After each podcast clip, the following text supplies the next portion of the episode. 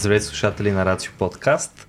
Аз съм Васко, вие сте с Интералия, предаването ни за култура, изкуство и общество. Днес имам да ви казвам една много лоша новина. Всички вие ще умрете. Предполагам, че не съм първият човек, който ви го казва. Предполагам, че това не е този път, в който го научавате и аз не съм човек, който ви е развалил дядо Коледа. Ако не ми вярвате на мен, повярвайте на статистиката. 100% от хората, които са се родили до този момент са умрели. И шанс е, че ако слушате този епизод в края на септември 2023 година, вие сте родени към този момент и сте съзнателни достатъчно за да слушате този подкаст, вие също сте смъртни хора, както всички останали. Това е. Имате много хубав живот, страхотна кариера, невероятни любовни отношения, най-добрите приятели на света или всичко е много скапано, няма значение. В края на краищата всички се озоваваме на една и съща тъмна уличка и то най-лошото всеки сам за себе си. И ако след като ви казах това ме мразите, искате да ме биете, да ме замеряте с камъни и така нататък, не се притеснявайте, аз също ще умра, просто трябва да изчакате достатъчно, за да ме надживеете. Пожелавам го това, разбира се, на повечето млади слушатели на подкаста. А, добре, до тук, до тук се сериозен тон. А, днес обаче наистина ще си говорим за смъртта, една тема, която а, не е толкова лесна за всеки. За мен специално не е чак толкова плашеща, обаче разбира се, тук не съм само аз, тук е Ники, а, който ми партнира в Интералия вече консистентно от много дълго време. И аз се радвам, че успяваме да правим епизод след епизод заедно и Ива Мечкунова, която може да не сте чули в един епизод на Vox Nihili, а, която беше поканена за гост, но ефирното време, което получи между тупаниците на Стоян Ставро и ответната атака на Любо Бабуров, беше толкова колкото да си каже името. Затова днес ще хвърлим един приятелски спотлайт и ще позволим да ни разкаже малко повече и за дев кафетата, и за това ви ще разберете какво са дев кафета след малко спокойно и за това каква роля играе смъртта в живота и освен обичайната роля, която играе във всичките ни животи. А, Ива, здрасти! Първо на теб. Здравейте, това вече са повече думи от изречените в предния път. Шигувам се, разбира се. Супер, тук а... директно благодаря ти за включването. Сега, Ники, поемаме нещата. Благодаря, Васко. Давай, Ива. А, не, а, сега, в интерес на истината подкаста на Fox Nick или с Стоян беше доста интересен, просто а, аз нямах роля много в него. Там захода, подхода към темата за смъртта беше малко по-философска и не, не толкова, също толкова важна. А, сега може би може да засегнем малко по-практически неща. А, Аз съм и неща, в които... епизода. Епизодът е много готин. Mm-hmm. Нали, но днес ще доразгърнем тая тема за смъртта всъщност. Това е като продължение, но в Факт, другата поредица. Да, и, и епизода всъщност започва с а, така наречените апори на Дерида, които аз не съм чела, а, но Стоян Ставро беше изчел и отбелязал много а, прилежно. А, и той задаваше въпроса дали разговор за смъртта е възможен. Mm-hmm. И в края на разговора се замислих, че всъщност независимо от а, философските разсъждения, еквилибри, екви... Либристики. Листики, да. А, и, от, и от думите, които използваме, всъщност такъв разговор се случва, а, включително и в, в този епизод. А, и това е едно от нещата, които се опитваме да създаваме чрез организацията, чрез събитията, mm. които наричаме Dead Cafe а, които са част от а, едно по-голямо движение, което се казва Дед кафе и то стимулира всъщност а, разговори за смъртта, умирането и скръпта и, и в крайна сметка по този начин разговори за живота, защото а, неизменно всеки разговор за смъртта за мен е разговор за живота. Ам, и да, и всъщност се получи, всъщност отговора на въпроса дали е възможен разговор за смъртта е този разговор. Е този разговор, да. Ето и сега Реално още е един. възможен. Да. да. Стояне, и това ако е един това разговор, нещо, който ще проведем. Второ доказателство, да. че разговор за смъртта е възможен. А, аз предлагам направо да хвърляме топа, ама не наистина, ами да си, да си изстреляме към централната тема, а тя е как съществува смъртта във вашия живот. На мен ми е много интересно да го науча, защото това е една доста опасна тема. Естествено, искам да кажа, че тук си говорим само в рамките на това, което е комфортно да чуят и други хора. А, няма да си споделяме най-съкровените мисли и чувства за смъртта, защото съм сигурен, че всеки от нас потаява в себе си такива, които mm. предпочита да запази само за начина по който той усеща света, но, но все пак на мен винаги ми е много интересно, тъй като аз имам странна връзка с смъртта, да научавам как останалите хора гледат на нея всеки от нас най-малкото вижда смъртта около себе си постоянно а, и нямам предвид човешката смърт, защото смъртта е много по-голяма от човешката Факт. смърт. Нали? Смъртта са всичките а, мъртви мухи на перваза, всеки комар, който размазваме с ярост, докато той ни пие кръвчицата. Смъртта е всяко едно растение, за което не сме положили грижа или сме положили твърде много грижа. Това и беше кактуса. Кактус да. не е желал да. да пие толкова вода. Нали? Съжаляваме кактус. Rest in peace и а, продължаваме с следващите, както си твоите събратя, нали, ще изпитат на гърбовете си още от теб. Так, във вашите животи всъщност смъртта как, как я усещате вие? Комфортно ли се чувствате да говорите за смърт? Предполагам, че щом сте в подкаст, който се слуша от хора и роботи и явно, си. явно има едно ниво на, на възможност да. за разговор. Но комфорта ви, какъв е с тая тема и, и така, как, каква важност играе, така да се каже, в живота? Защото м- някой би казал, че всичко е на живот и смърт, което значи, че смъртта е половината от съществуването. Това е, това е много, много крайно. Ако всичко е на живот и смърт, това е за мен един много труден живот, защото защото непрекъснато трябва да взимаш някакви избори, които са толкова трудни между живота mm. и смъртта. А, и се чувствам на хората, които живеят а, с, с, с такива избори.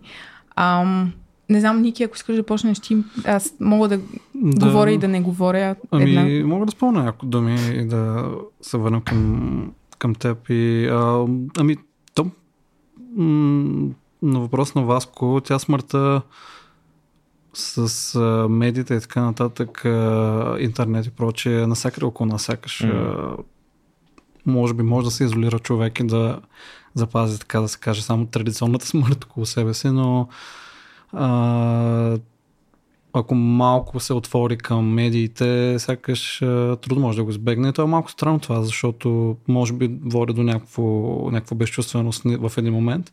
От друга страна, това не може да се избегне, както ти каза. Та, всеки има някакъв досек. Според мен всеки има някакъв поне малка доза дискомфорт да говори и да мисли, може би дори за това. И това може би е смисъл на такива опити за разговори.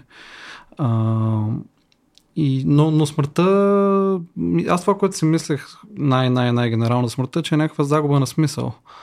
Някакво изчезване на смисъл просто. Mm. А, което дали а, психически или дори на някакво биологично ниво целим да запълним, може би. Или поне да, така, да заровим а, не е нужно да запълним с нещо ново. И аз това не се бях замислил за, за това доста дълго време през живота ми, преди да а, и покрай Дед кафе, и покрай а, като цяло говорене за смъртта в определени контексти, да просто да се замисля малко повече какво мисля за тази тема. Малко бях на самотек. Просто mm. ако почина някой, отиваш в погребение, правиш ритуал, който е местния ритуал, в най-добър случай, и после гледаш да го забравиш на някаква степен. Макар, че а, съм бил свидетел на различни подходи, така да се каже, близки да. в тази сфера. Някои хора предпочитат да гледат позитивно в тези случаи. И когато вместо да тъгуват а, максимално дълго, което понякога изглежда естествено, да се опитат да са максимално позитивни. А, но това все пак става по-скоро при досега с тази, по-близкия досег със смъртта. А, не всичко това, което виждаме по телевизията, по радиото, чуваме и в интернет и така нататък. Ти успяваш и да останеш позитивен, когато става дума за смърт, защото аз да ти кажа, пък винаги съм мислил, че съм много устойчив на тая тема, обаче напоследък се появиха последните две години някакви смърти, които не знам. Остаряваш. Остарявам, да, знам, че е така. И, и а, не, че аз се приближавам към смъртта, ми може би просто някои неща са ми станали твърде скъпи и усещам ударите и повече и повече.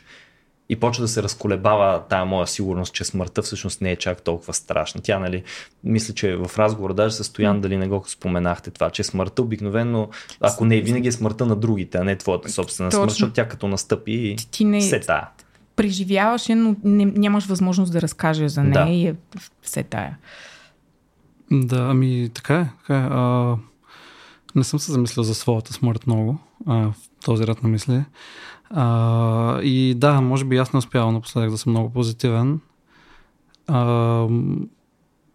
но някакси имам желанието да се mm. опитам да... Няма предвид позитивен път, а аре да ходим да правим нещо бавно, нали? Ами просто да мислим за хората позитивно, да се, да се по някакъв начин да се получи, може би, ударени да. ситуации. А, нещо такова, да. Ива, ти какво мислиш? Ами, мисля как да отговоря на този въпрос, защото за мен разговора за смъртта винаги е бил неиз... то е неизчерпаем и ам... колкото и да дет кафета да посетя, а, с колкото и хора да говорим за смъртта, колкото и смърти да преживеем, чувство, че винаги има един момент отвъд, който думите някакси не стигат и, и, и се връщам към отново препратка, мост към епизода mm. с Тавро и по-философския поглед а, към смъртта, че смъртта е не, неизвестното и че и доколкото помня а, немалка част от големите философи, които се опитвали да разсъждават върху смъртта, в един момент стигат до осъзнаването, че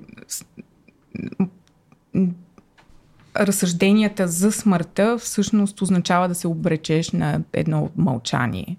И понякога така и аз се чувствам. А, въпреки това а, ми е страшно интересно да се срещам с хора и да обменяме думи. И това по някакъв начин може би на мен ми действа а, като мехлем, като лек mm-hmm. за справянето с моята тревожност, страх а, от смъртта. И тук вече може да навлезем в детайли дали е страх от самото умиране, страх от смъртта, страх от неизвестното, а, всъщност, а, страх от загубата на близки. А, много комплексни са емоциите, с които те сблъсква смъртта. Понякога аз съм си говорила с хора, които са изпадали в истеричен смях. Не, не съм сигурна, че това е непременно позитивно. Това е просто вид емоционална реакция. Да. А, аз самата. На мен също ми е трудно да гледам позитивно на смъртта, но вярвам и, и съм преживявала места, в които има място. А, така, моменти, в които има място за хумор с, с смъртта и с умирането. И има страхотни творби, които подхождат хумористично, но с а, внимание и с уважение и с достоинство към, към това събитие и към, и към загубата. Ам, и... Аз сети като каза за хумора. А, аз имах предвид нещо по... Не точно хумор, като казах позитивно, но е добра, добра вметка. А, и се сетих за Монти Пайтън при а, погребението или там някаква проповед преди а, погребението на Грем Чапман а, от Монти Пайтън, който умира 80 и някоя година, ако не се лъжа. А, Джон Клис а, става, има една много култова реч пред всички, когато се излучва по телевизия на живо mm-hmm. и мисля, че става първият човек, който псува на живо по телевизията в британската. И той нали, точно хумористично подхожда към и говори за Грем Чапман и казва, че накрая казва, че ако не беше казал всички тези неща, нямаше да му прости. и а, препоръчвам на слушателите да потърсят, мисля, че много едно от най-позитивните, поне за мен, на които аз съм попадал неща, като говорене за смъртта. А, от, пред това от много близък човек за смъртта на близък човек. А, но естествено, това е това с Монти Пайтън, Джон Клис, не на всеки му се отдава да... А, и контекстът е все пак специфичен, така че не е за...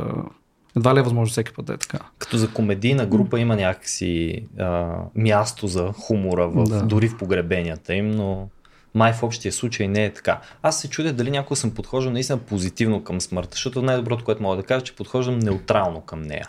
Тоест, приемам, че просто смъртта настъпва в един момент. И дали това са растения, домашни любимци или близките ти хора или ти самия в крайна сметка, тя просто ще дойде.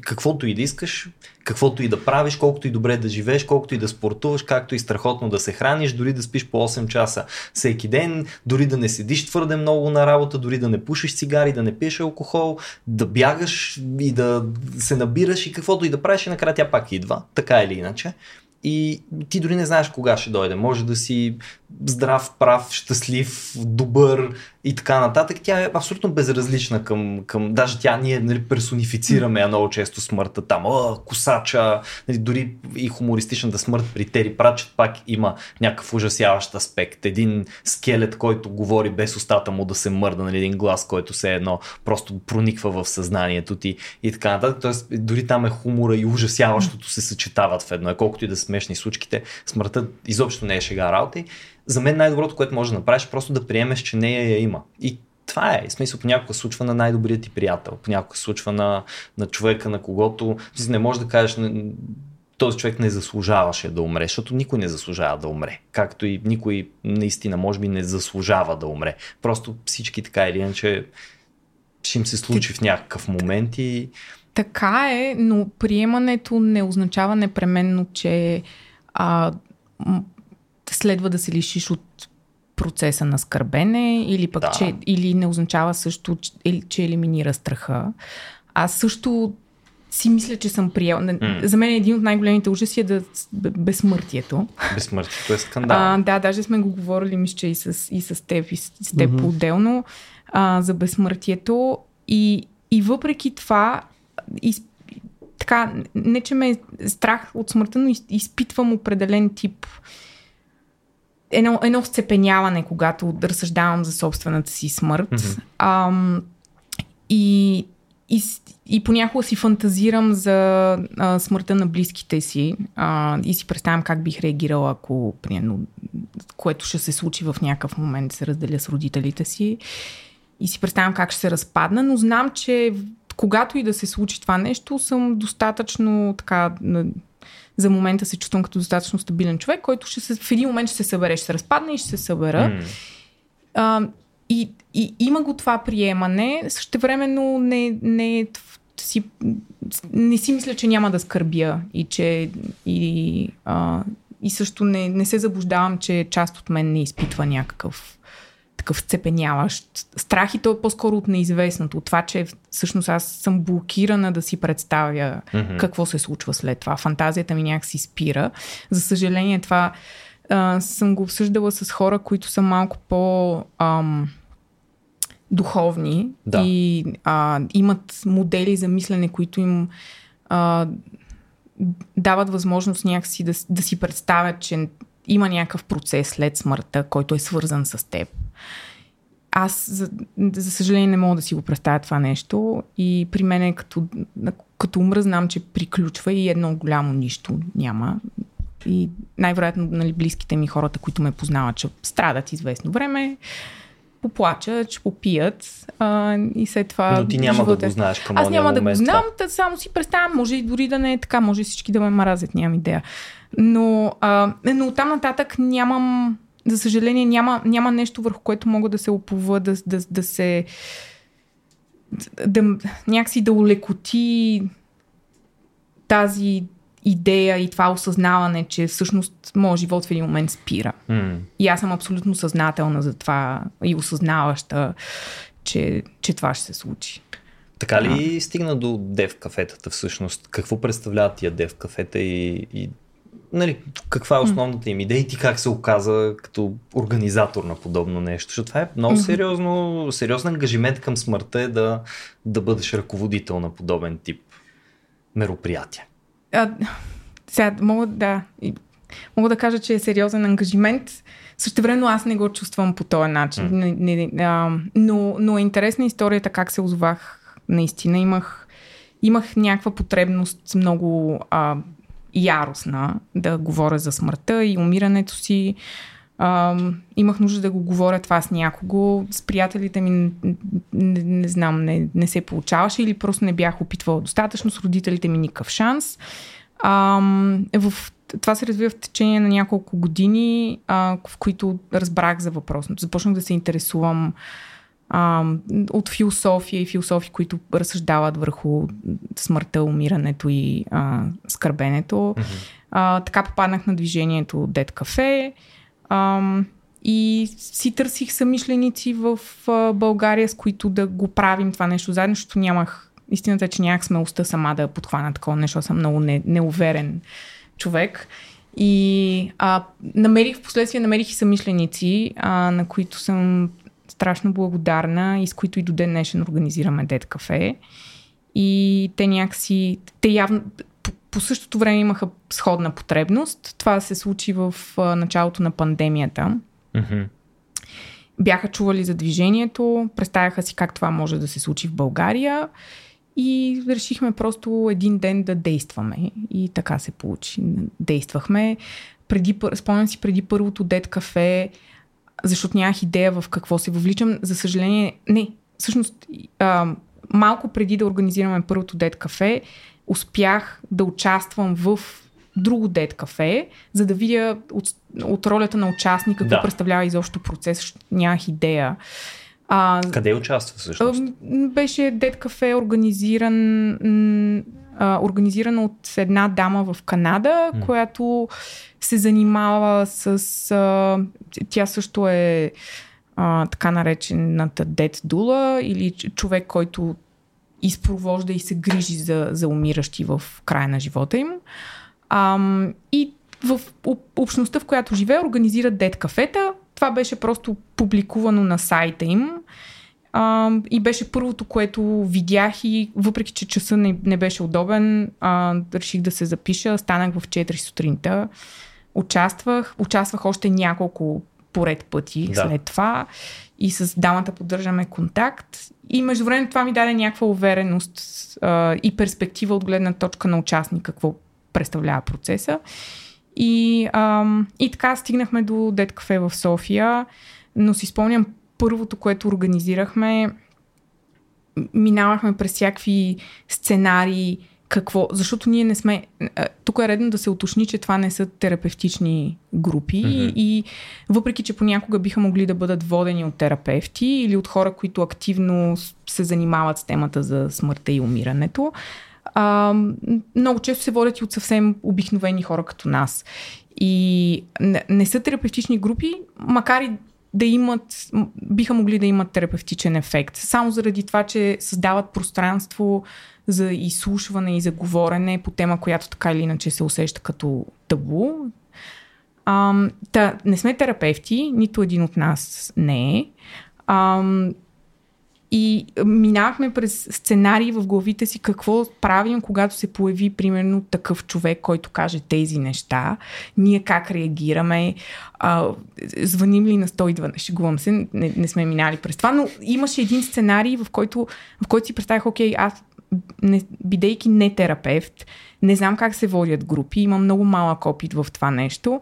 А, какво правя, ако дойде един човек, който примерно е много тревожен mm-hmm. а, или който казва, че е приключил с живеенето и ще си тегли ножен, но примерно е дошъл на дет кафе, за да се разобеди, например. И това е огромна отговорност, която не си представях как аз нося и какво правя. И минах през... Ам, консултирах се с терапевти. ам, за да не, не да ме обучат точно, но просто за така да ми, да ми дадат някаква перспектива. И а, стигнах до осъзнаването, че а, нали, отново това не е терапевтична група и аз не съм терапевт, не нося отговорност за тези хора.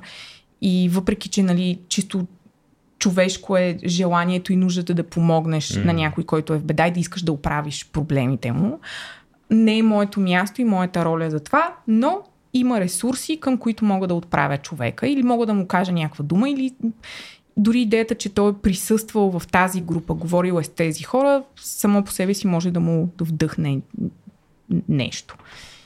И така, и това беше първото премеждие, нали, в смисъл, самото първо дет кафе беше много предизвикателно от към, от към организиране, от към свикване, защото такъв тип формати не са, ние нямаме традиция в нашето общество да, се събираме и да си говорим. Какво и да има... говориш ние?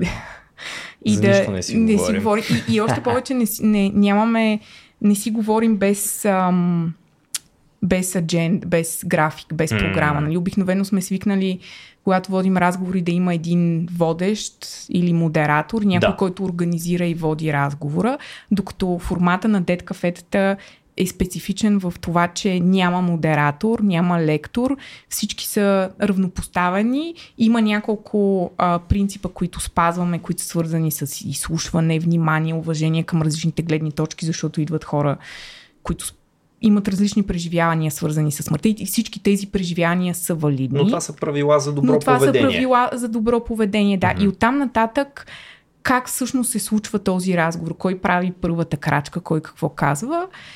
И а, да, и това беше, това беше предизвикателно. Сега две години и половина по-късно а, имам някаква увереност да в случването на, на такива групи и на такива разговори, но продължавам да се уча и да, да, да не, нямам, хе- хем съм уверена, хем нямам усещането, че знам и мога всичко и мога да проведа всяка една група. Но Ники също може да сподели малко, защото той има опит с участие и А, присъствие. така. Да, няколко пъти се включих и аз и мога да кажа, че а,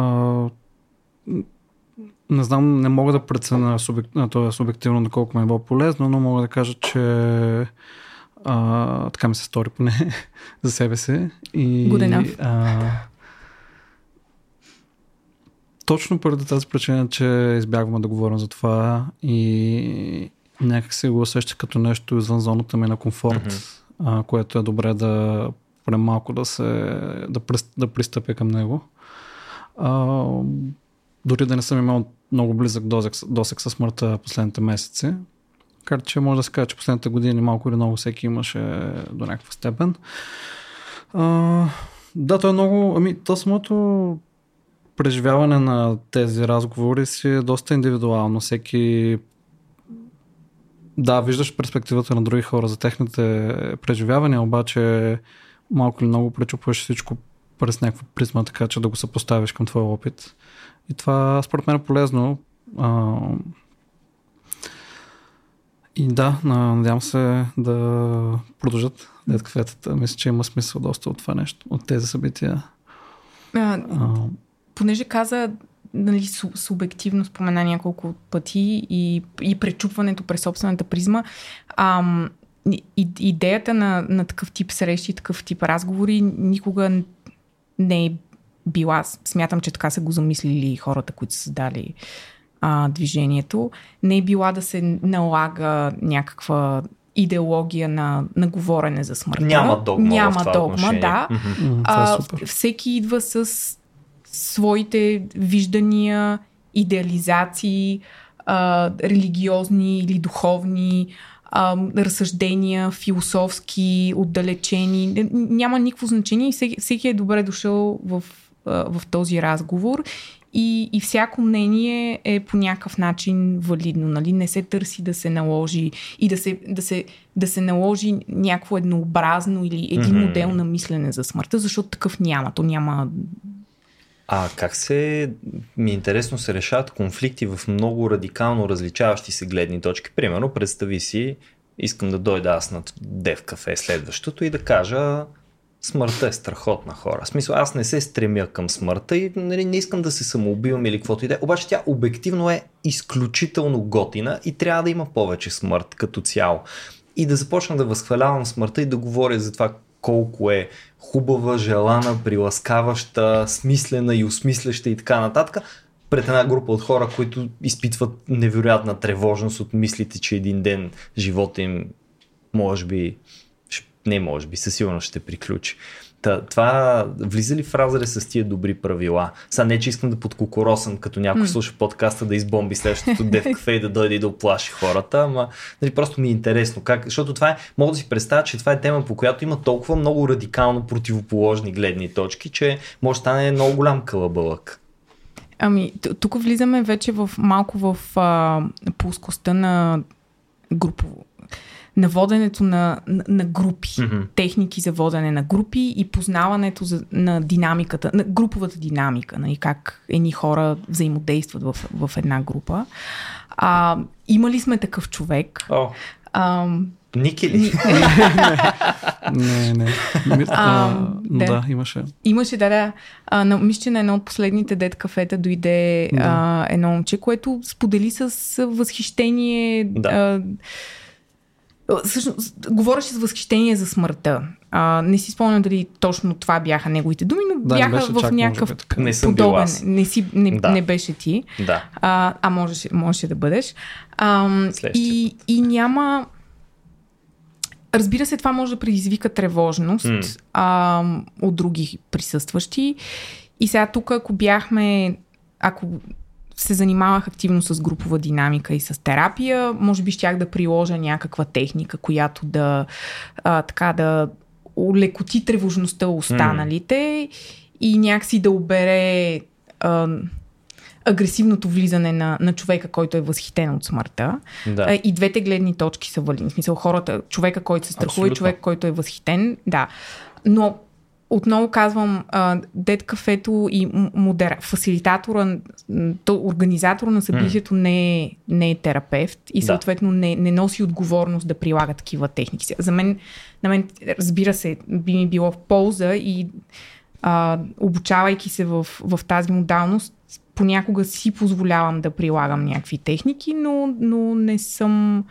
А, да, оставям на осъзнатостта Мгм. и на ам, common sense, на Здравия на, разум. на здравия разум а, в участниците да, Да. съобразят кога може би са престъпили някакви грешки. този човек, как мислите, вие явно и двамата сте били на, на това Дев кафе, а, така да се каже, обогати ли дискурса за смъртта? Тоест, оказа ли се в крайна сметка полезно, че той се озовал там, защото а, нали, хипотетично се сещам за поне няколко варианта, в които появата на такъв всъщност е ползотворна. Например, някой каже, Ох, това са тотални глупости, аргументите му са много невалидни, да се убеди повече в своята гледна точка за начина по който гледа на смъртта. Така, имаше ли разговор, хубава размяна на мнения и Примерно, Ники, ти приели нещо от това, което той казва, да кажем, отразили се на твоята собствена философия?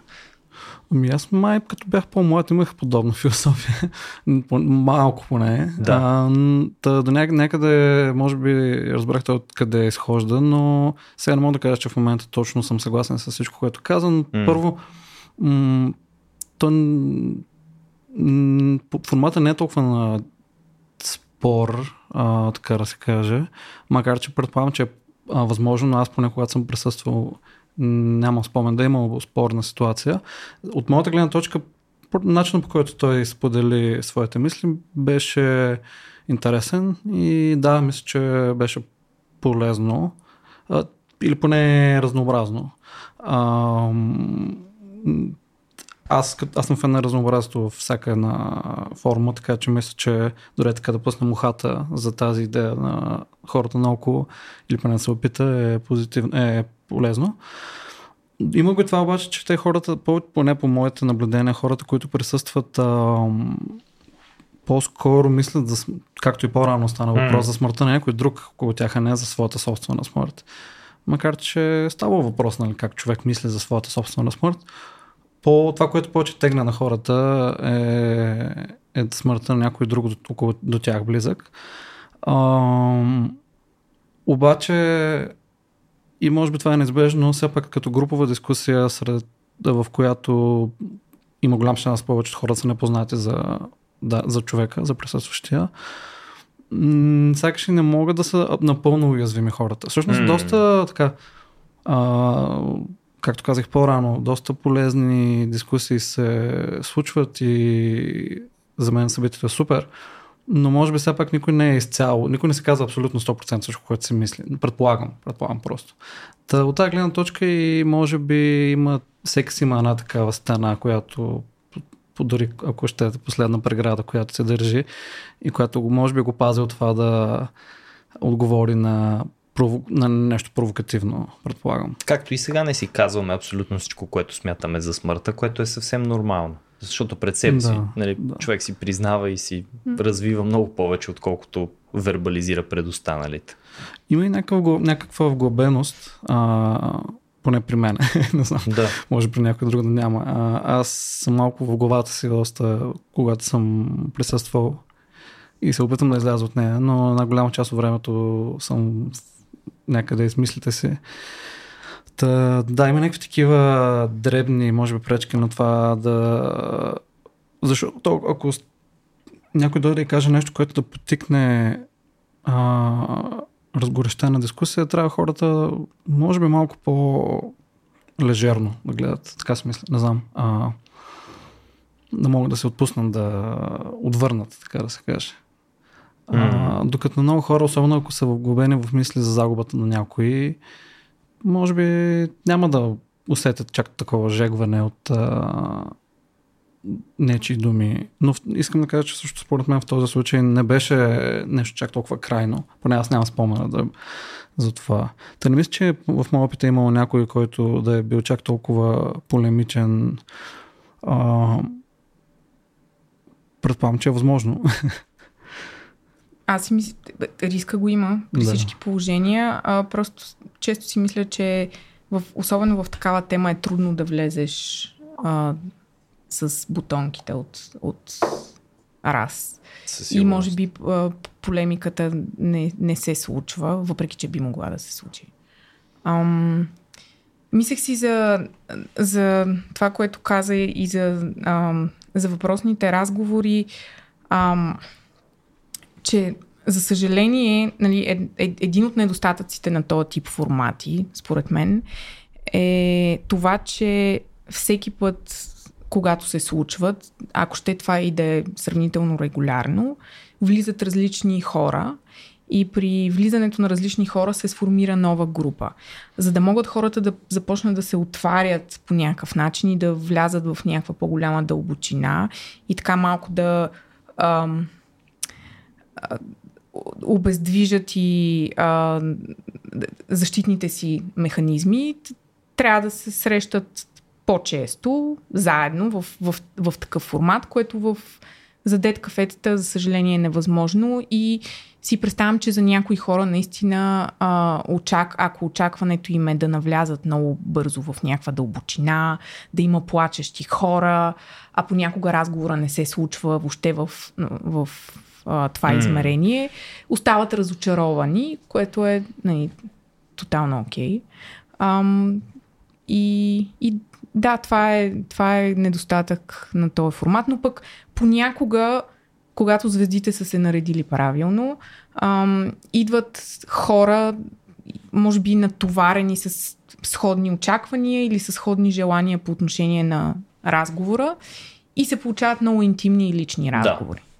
Та, много зависи много зависи от това какви хора има в групата Мгм. и доколко те са готови да разкрият от, от себе си. Има ли редовна група? Такава ядрото, което винаги е там. Явно Ето, Ники е ходил на поне няколко да. събития. Да. да В последно интерес на време. истината има, има мисля, че не няма направо, може би дестина души, които са така доста Да. регулярни, ако не и повече. М. Не идват на всяка среща, но идват през определено Разбира време. се, на повече. Като буклъп. В смисъл да, някой да. път пропускаш, защото Да. пътуваш някъде или не си чел книгата. Да. но- Което на мен ми харесва, но фантазията ми за развитието на този формат Да. е да е да е малко по смисъл да плъзнем някъде другаде, като... Мислили сте за детски кът?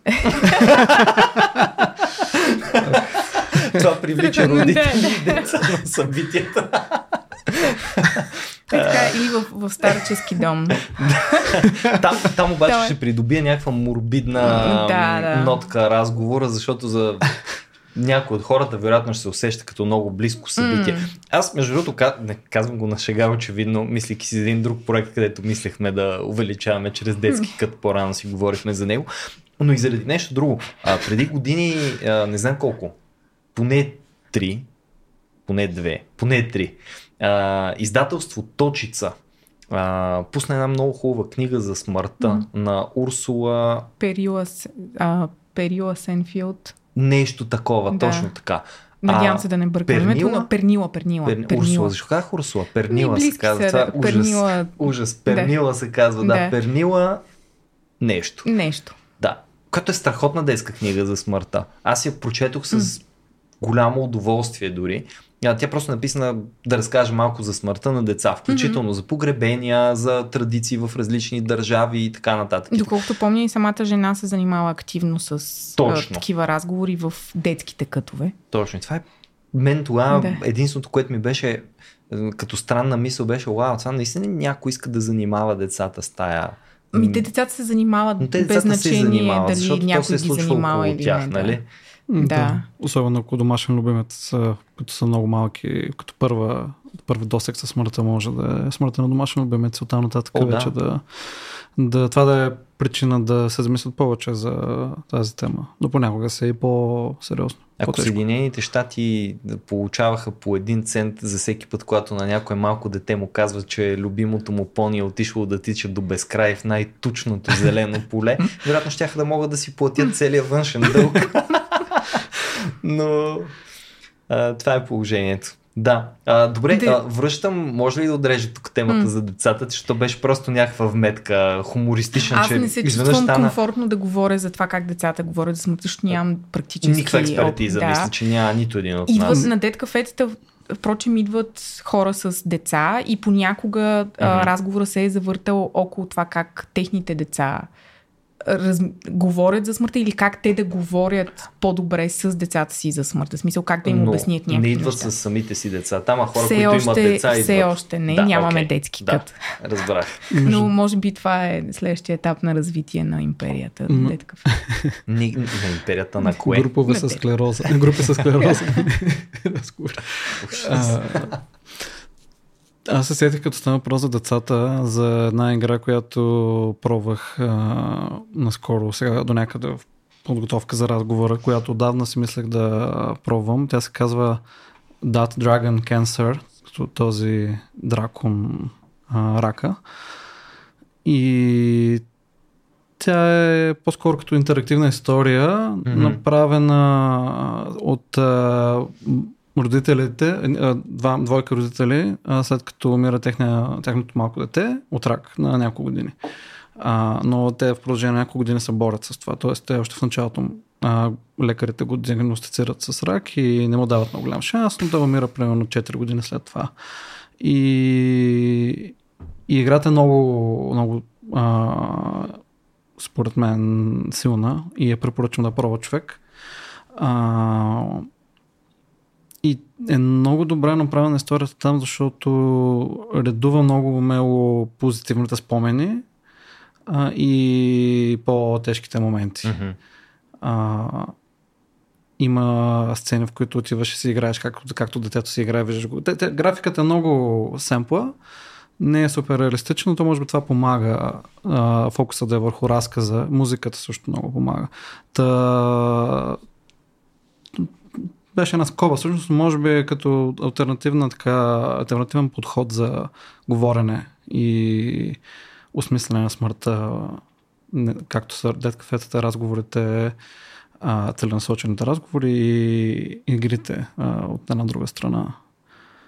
Особено за деца, предполагам. Сега едва ли, аз не бих препоръчал на деца да играят тази игра. Тя е по-скоро насочена към родители, все пак. А, децата не могат да играят други игри с други... А, Да, Покемон е чудесна игра, която деца могат да играят. И да, и да умрат.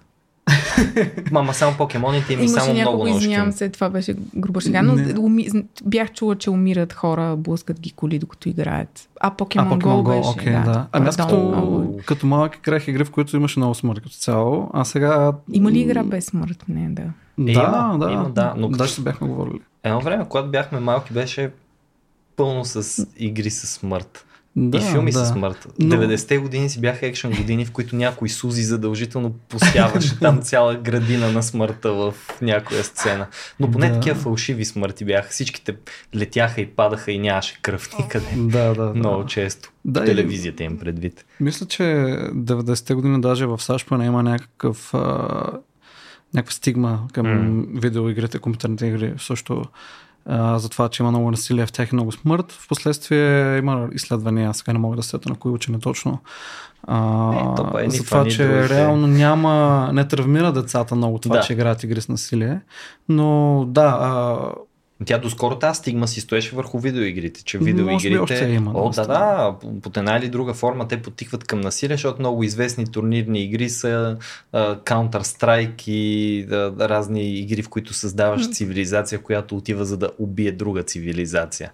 StarCraft, Да. Warcraft, а, няма значение, League of Legends, някакви герои, които се бият и така нататък, че състезателността е под формата на насилие, а не нещо друго, защото можеше спокойно най-известната а, игра турнирна да е Guitar Hero, М. примерно, да речем, или състезание по танци, както ви сте ги виждали, силно даже може би сте играли на тия игри. Сещате ли се едно време, да, дето Или- на една платформа подскача, Да, да. ти показва какви са стъпките. Много и-. Страхотни са тия игри, са невероятни. Истински шампиони излизат и оттам без да са с а, а, B5-1, там тежката картечница Да. или каквото и да било Е, а- друго Ако оръжие. танцуваш и се подхлъзнеш, а, Може и да стане...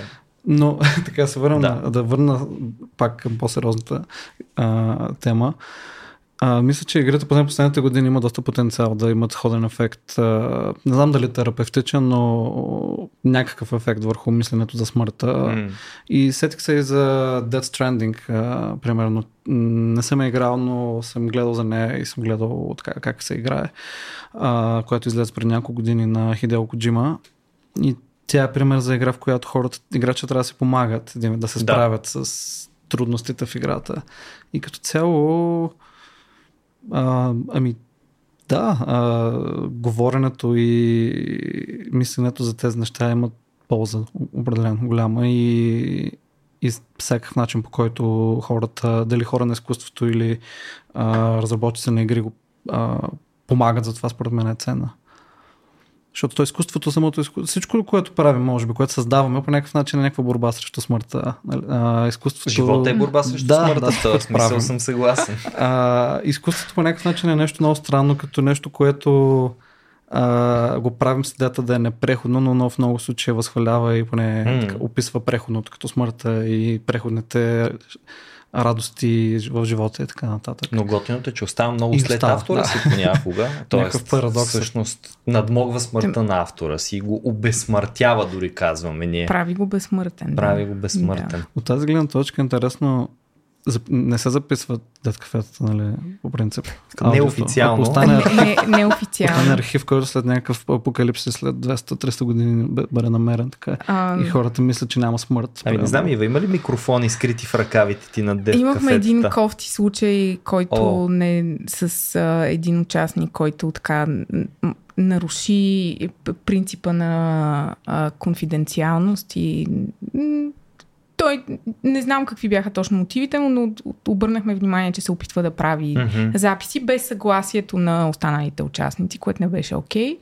Но иначе ам, един от организаторите на Dead Cafe, Мариана, която ти познаваш, а, снима филм а, за, смъртта и една от сюжетните линии в този филм са всъщност тези срещи, така че се записват някои от тях, а, но се записват на със всички съгласието на участници и така всички. Да, да. да. А, та, и, и има няколко документални филма, а, които са достъпни онлайн. А, даже един бях тръгнала да го превеждам да, с български субтитри, М. да, а, които кратки документални филми, които просто показват нагледно какво представлява една такава среща и снимат участниците в нея. Не, не са нищо особено, Да. но са доста полезни за хора, които на кои, които не са запознати с формата им е странно и не могат да си представят абе, как се събират едни хора да си говорят за смъртта, какво представлява Да. това, че пък и ядат някакви неща, торти, пият чай, бира понякога. Че нали? дишат даже безсрамниците Дишат, там. Живеят. А тия, тия филмчета ги има, предполагам, свободни А, за гледане. свободни са, да, ще ги, Може ще да ви ги сложим пусна. Да, отдолу да, в подкаста, който иска, без значение дали ни, а, хора може и да ни гледат дори в YouTube. М. Ако О, гласовете не, ни не не. са достатъчни, искат да виждат лицата ни, нали? Цялото това нещо от известно време вече е и на видео. Но да, ще сложим ни линкове отдолу, който иска и се интересува. Имаме, знам лично за поне няколко а, любознателни наши слушатели, които конкретно следят а, за какво си Всичко. говорим и какви линкове пускаме, за да могат да ги после да се за тях. А, а, аз ще върна към нещо, което казах сигурно преди, не знам, 30 минути. А, когато Толкова спомена... са минали? Еми, Как мина не- не- доста, вече отиваме лека по лека към един час. минава времето в Да, особено когато си говорим съвсем спокойно Да. кой какво мисли по тази тема на практика. Надявам се, че не се е разочаровал някой, който е очаквал да чуе тук ключа към безсмъртието. Не, те са просто някакви трима смъртни, които си говорят за А, Мен ми нещо. е интересно, ти казваш, че не... А, искам да върна Да, малко... окей, върни ми и после аз ще да. върна. А, не ти е... Не... Чух как разсъждаваш за смъртта и това, М. че не те плаши, но може би напоследък мислиш малко повече за това Да. и се чувстваш разклатен в а, си, вярванията си. А, какво, ако можеш да влезеш малко повече, нали, как, как, разсъжд... фантазирал ли си си за нечия смърт твоя? Представил ли си какво се случи, как би се чувствал, ако примерно умре твой близък? А, Не, мои близки, за съжаление, уми- умират, и знам точно как се чувствам от това нещо. Това е разколебаващото. А, представил съм си какво е да умра, да. И аз имам много... А, много рядко ме спохождат сънища, по принцип. Напоследък, между другото, много често. Нямам обяснение. Може би началото на учебната година ми се отрази много събитийно от различни неща ми. Дали стресово, дали нещо друго, но буквално последните две седмици от 14 дни, сигурно в 10 съм сънувал и си спомням много ясно какво съм сънувал. И то, примерно, имаше един много хубав сън, в който сънувах, че в гигантския чудовищен Истанбул, ако сте били, знаете, този град е огромен, смисъл, той е просто някакъв левиатан там изхвърлен Жесток, от Черно море. И а, в този огромен град а, съм седнал да ям в едно заведение, задушно, претъпкано с хора, дори вътре се усещаше колко огромен е този град, защото просто беше претъпкано с хора. Изведнъж се появяват двама мои приятели, аз съм много радостен да ги видя. Но по принцип не сънувам. Тоест, по принцип, тоест, не си спомням какво сънувам. И в общи случаи аз си лягам да спя и след това отварям очи и е следващия ден и той продължава. И за мен смъртта ми просто ще бъде лягам да спя и просто момента между затварям си очите и ги отварям на следващия ден, ще бъде безкрайен. Тоест няма да има отваряне на очите. Аз мога, никой не може да каже, че наистина може да си представи какво е нищото, защото всички сме свикнали да осъзнаваме. Нищото е липсата и на съзнание в крайна сметка, но знам как си лягам и знам как сутринта се събуждам и между двете е просто едно празно пространство и си представям, че е това празно пространство за винаги. Това е, че просто няма да се събудя. И, и толкова. А това не те кара да така замръзваш, блокираш някакви такива Никак. по-силни реакции? Не. Не, никак. Просто си представям, че наистина, когато няма да ме... Не ме е страх, че нещо не съм свършил, защото аз знам, че не съм свършил много неща. Ако беше едно, пак добре, ама като с толкова много нещата, които не съм приключил Искам за да намеря хора, които са свършили всички неща и са нали? завършени Аз, и перфектни. между другото, си го мислех, мислех си го това нещо и Ако има такъв, да се Да- обади. да се от обади, моля. да, да ни пише на имейл, а, не знам какъв е имейл ще официалния. Перфекцио. Ще му препратя контакт на терапевт. да, да, точно. Аз съм си мислил, между другото, преди време, когато мислех за смъртта, а, точно за, за разказ за един човек, който а, е толкова пунктуален, че а, малко по малко приготвя смъртта си. И после осъзнах, че това ако беше истински човек. Защото аз не искам да бъда някакъв хиперфантастичен разказ, а то това би бил човек, който буквално постоянно подготвя смъртта си или нищо не прави. Тоест, на него цялото му време би било заето. Защото ти излизаш някъде навън и срещаш някого и си разменяте две приказки. В тази размяна често има а, трябва да се видим, за да продължим този разговор или а, научаваш от него новина, която те кара да искаш да потърсиш още информация. Тоест, аз дори не мога да си представя как би изглеждало завършеността на, на дейностите. Тоест, то би било едно перфектна завършеност на активности. Някой, който просто наистина приключил е с всички разговори, оправил си е леглото, измил си е целият апартамент, избърсал е от прах, подредил си е книгите, легнал е в перфектната поза на леглото си, скръстил е ръце, и, и, е, и е казал просто, ей сега, утре само да не се събудя, нали? Затворил е очи и на следващия ден се събудил и е казал, е гати, за какво ги хвърлих всичките тия усилия да му се не види и днес не е деня. Станал е, оправил си е чершафа, който е намачкал през нощта, докато е спал. Изгладил е пак, всичко е било перфектно. Някъде се появили нови прашинки. Представяш каква обсесия би било това? Колко Един много тревожен, тревожно. тревожен човек да, е това, да. Да, да, да. Но ще ти дам един нюанс, че а, практиката на подреждане на М. земните дела преди смъртта всъщност а, се прилага а, в държави като приено Щатите и Англия и Австралия, където ролите на... Засегнахме темата за долите на смъртта. Аз точно за това ще да, те питам. А, да. Еми ето, перфектно а, се получи. Ам, част от, от ролята на такъв тип хора е да помагат на, на умиращите, ага. на хора в, в края на живота им, а, да, така, да, да им държат ръката, всъщност буквално. Да. Това се случва. Има един а, израз а, а, Амикус Мортис, а, който е приятел, приятел в смъртта и ролята на, на дулата е това да, mm-hmm. да ти да, да ти държи ръката в, в, в, в тези моменти. И държането на ръка, на това е метафорично, разбира се, но може и да е бъде и буквално.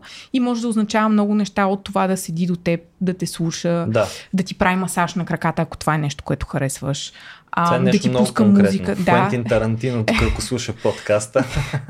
А, имам още много конкретни примери, но а, едно от тези неща е да ти помогне да си. И, и в тези държави, да. които по-рано изброих, има а, въведени такъв тип практики, а, които се наричат Advanced Care Planning. На български нямам никаква идея това как би се превело, дори защото ние нямаме такъв тип регулация, а, в който абе, едно завещание да напишеш да. и да си уредиш нещата. Да. Това може да включва и примерно да искаш да се обадиш на приятел, когато не си чувал mm. 30 години. Здрасти, Фил. Как си? Или да знаеш, да знаеш на кого Умирам. ще отиде, да, на кого ще отиде колекцията с грамофонни плочи, или кой ще се грижи за децата ти, О, когато важно. умреш, защото, примерно, а, мразиш Бог. майка си, да речем, и тя е жива, или пък мразиш сестра си. Каквото и да е, смисъл, това са много но, но, но това всъщност помага на хората да. а, малко да си да, да, да, да внесе нормалност в един момент и в един период, който е изцяло ненормален mm. и, неизвестен и, и пълен с, с страх а, и с тревожност и този тип планиране а, помага доколкото съм чела. Аз го разбирам това напълно. да, а, трябва да призная, не... че аз имах завещание в което, в което имам... се бях разпоредил mm-hmm. с колекцията си National Geographic, книгите от юридическия факултет и така нататък. Да, бях на 21, когато си написах завещанието са, не защото това е някаква символична възраст или нещо подобно, просто тогава ми штукна идеята, учихме семейно право в университета и покрай него и наследствено право и аха, завещание, ха, това би било много готино. Сега, докато имам малко имущество, да си направя завещание, защото нямам толкова много притежания. Тоест много лесно мога да опиша всичко, което в, притежавам. В един лист, един параграф. Буква. Е, малко повече беше, защото всъщност моето завещание се казваше, казваше, защото го унищожих в един момент, което е тъжно, ще го възстановя някога вероятно. Казваше се завети и в него, освен че имаше завещания на имуществото, имаше и някакви такива неща от типа на да поддържате духа на настолните игри в България, нали, жив и проче. Тоест едни чисто морални, Морал, да, духовни практики, които исках да се, да се продължат, да се пренесат някъде нататък. А, и идеята ми, която аз смятам, че е добра идея а, и съответно препоръчвам, е всяка година на същата дата аз си актуализирах завещанието с просто добавка същата дата, следващата година, няколко години го правих това нещо и просто описвам. И нали, допълнение от тази дата пиша, че с новопридобитите ми еди какво си еди, що си искам да се случи, еди какво си еди, що си. А, по отношение на а, това, че любовта ми към настолните игри е стинала да вървят дяволите, нали, не се занимавайте повече, забравете това, което съм написал по-рано и мислете за гълъбите, защото те са ми, гълъбите никога не са ми били при сърце, това е лош пример. И, и, и така. Та, да, а, разбирам, разбирам и желанието да, да искаш да подредиш всичко. Дев е супер, особено в а, момента, в който нали, същия този човек, който е изгладил, оправил, подредил и е легнал с кръстосани ръце точно преди да затвори за последно, че ей, фак, не отговорих на този имейл. Нали? Просто. И казвам не случайно имейл, защото това е първото нещо, което ми хрумва на мен. Ние целият порядък, който успяме да го възпроизведем до някъде в физическия ни свят, който напоследък е белязан от известна, така известна вълна минимализъм бих казал. Все повече и повече забелязвам и в себе си, и в другите хора наоколо, че примерно манията на поколението на нашите родители, които са виждали много тегъв недоимък, да имат неща сега, mm-hmm. защото тогава не са ги имали. И вкъщи като отиде и, и като видя а, количеството чаши и безсмислени сувенири, които са купувани от някъде. Хладилника на родителите ми е отгоре до долу, той е хладилник mm-hmm. висок, колкото мен целия в магнити от места, на които са пътували, Също. приятели са им носили. Нещо, което аз намирам за кичозно и просто не искам да гледам към този хладилник. Ама на моят хладилник има два магнита. Нали? И даже ми се струват много тия. Този минимализъм е супер по отношение на физическия минимализъм, който прави, но в дигиталната среда това не е така. Аз съм се опитвал да си Колко изчистя та- таба имаш имейла. отворени? Аз имам малко Няколко отворени, защото Окей. това е лесно контролируемо. Ето, Ник има 800 примерно. Но а, а, имейла, опитвал съм се да си подредя имейла. Просто запазваме само най-важните писма, категоризираме ги по папки. Не, не, в тази папка трябва да има три подпапки. О, не, забравил съм четвъртата тема. Това писмо, което го сложих тук, трябва да отиде там. Не знам дали се опитвали да си подредите дигиталното съдържание.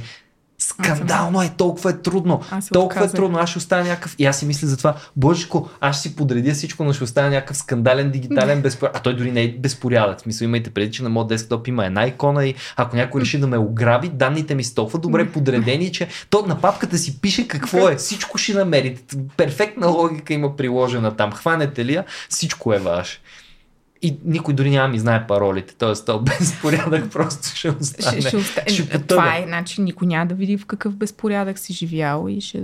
Еми да, но аз ще умра с тази мисъл и ще стана в нищо перфекция. с тази мисъл. И в момента, в който съзнах, че аз не мога да подредя това нещо, каквото и да правя, не мога да го подредя. Това означава да спра да си пиша с хора по имейл, да нямам социален профил и така нататък, което не е проблем за мен. По принцип няма проблем. Може да го нямам. Но толкова много изисква вече това, което сме натрупали, че то ми струва по-невъзможно, отколкото физически. Защото физически какво, си, какво има да си подредеш пък толкова много там? Малко книги, малко настолни игри, 6 чифта обувки, 2 чифта дънки и 10 тениски, Значи, не забравяй в завещанието да оставиш паролата за безпорядъка, за да може Ами, да, Да. все пак хората да имат поглед към да. хаотичния живот, Така който е, си така е. Трябва- Защото си- от магнитите нищо не може да разберем. Разбираш? Смисъл, никъде не си ходил. Ще кажа, че- най-хубавия ми магнит е един магнит а, с ръчно, ръчно рисуване, с а, ваза с цветя. Много е красив. Той е от Бълчик, когато ходих и посетих а, ботаническата градина, едно прекрасно място.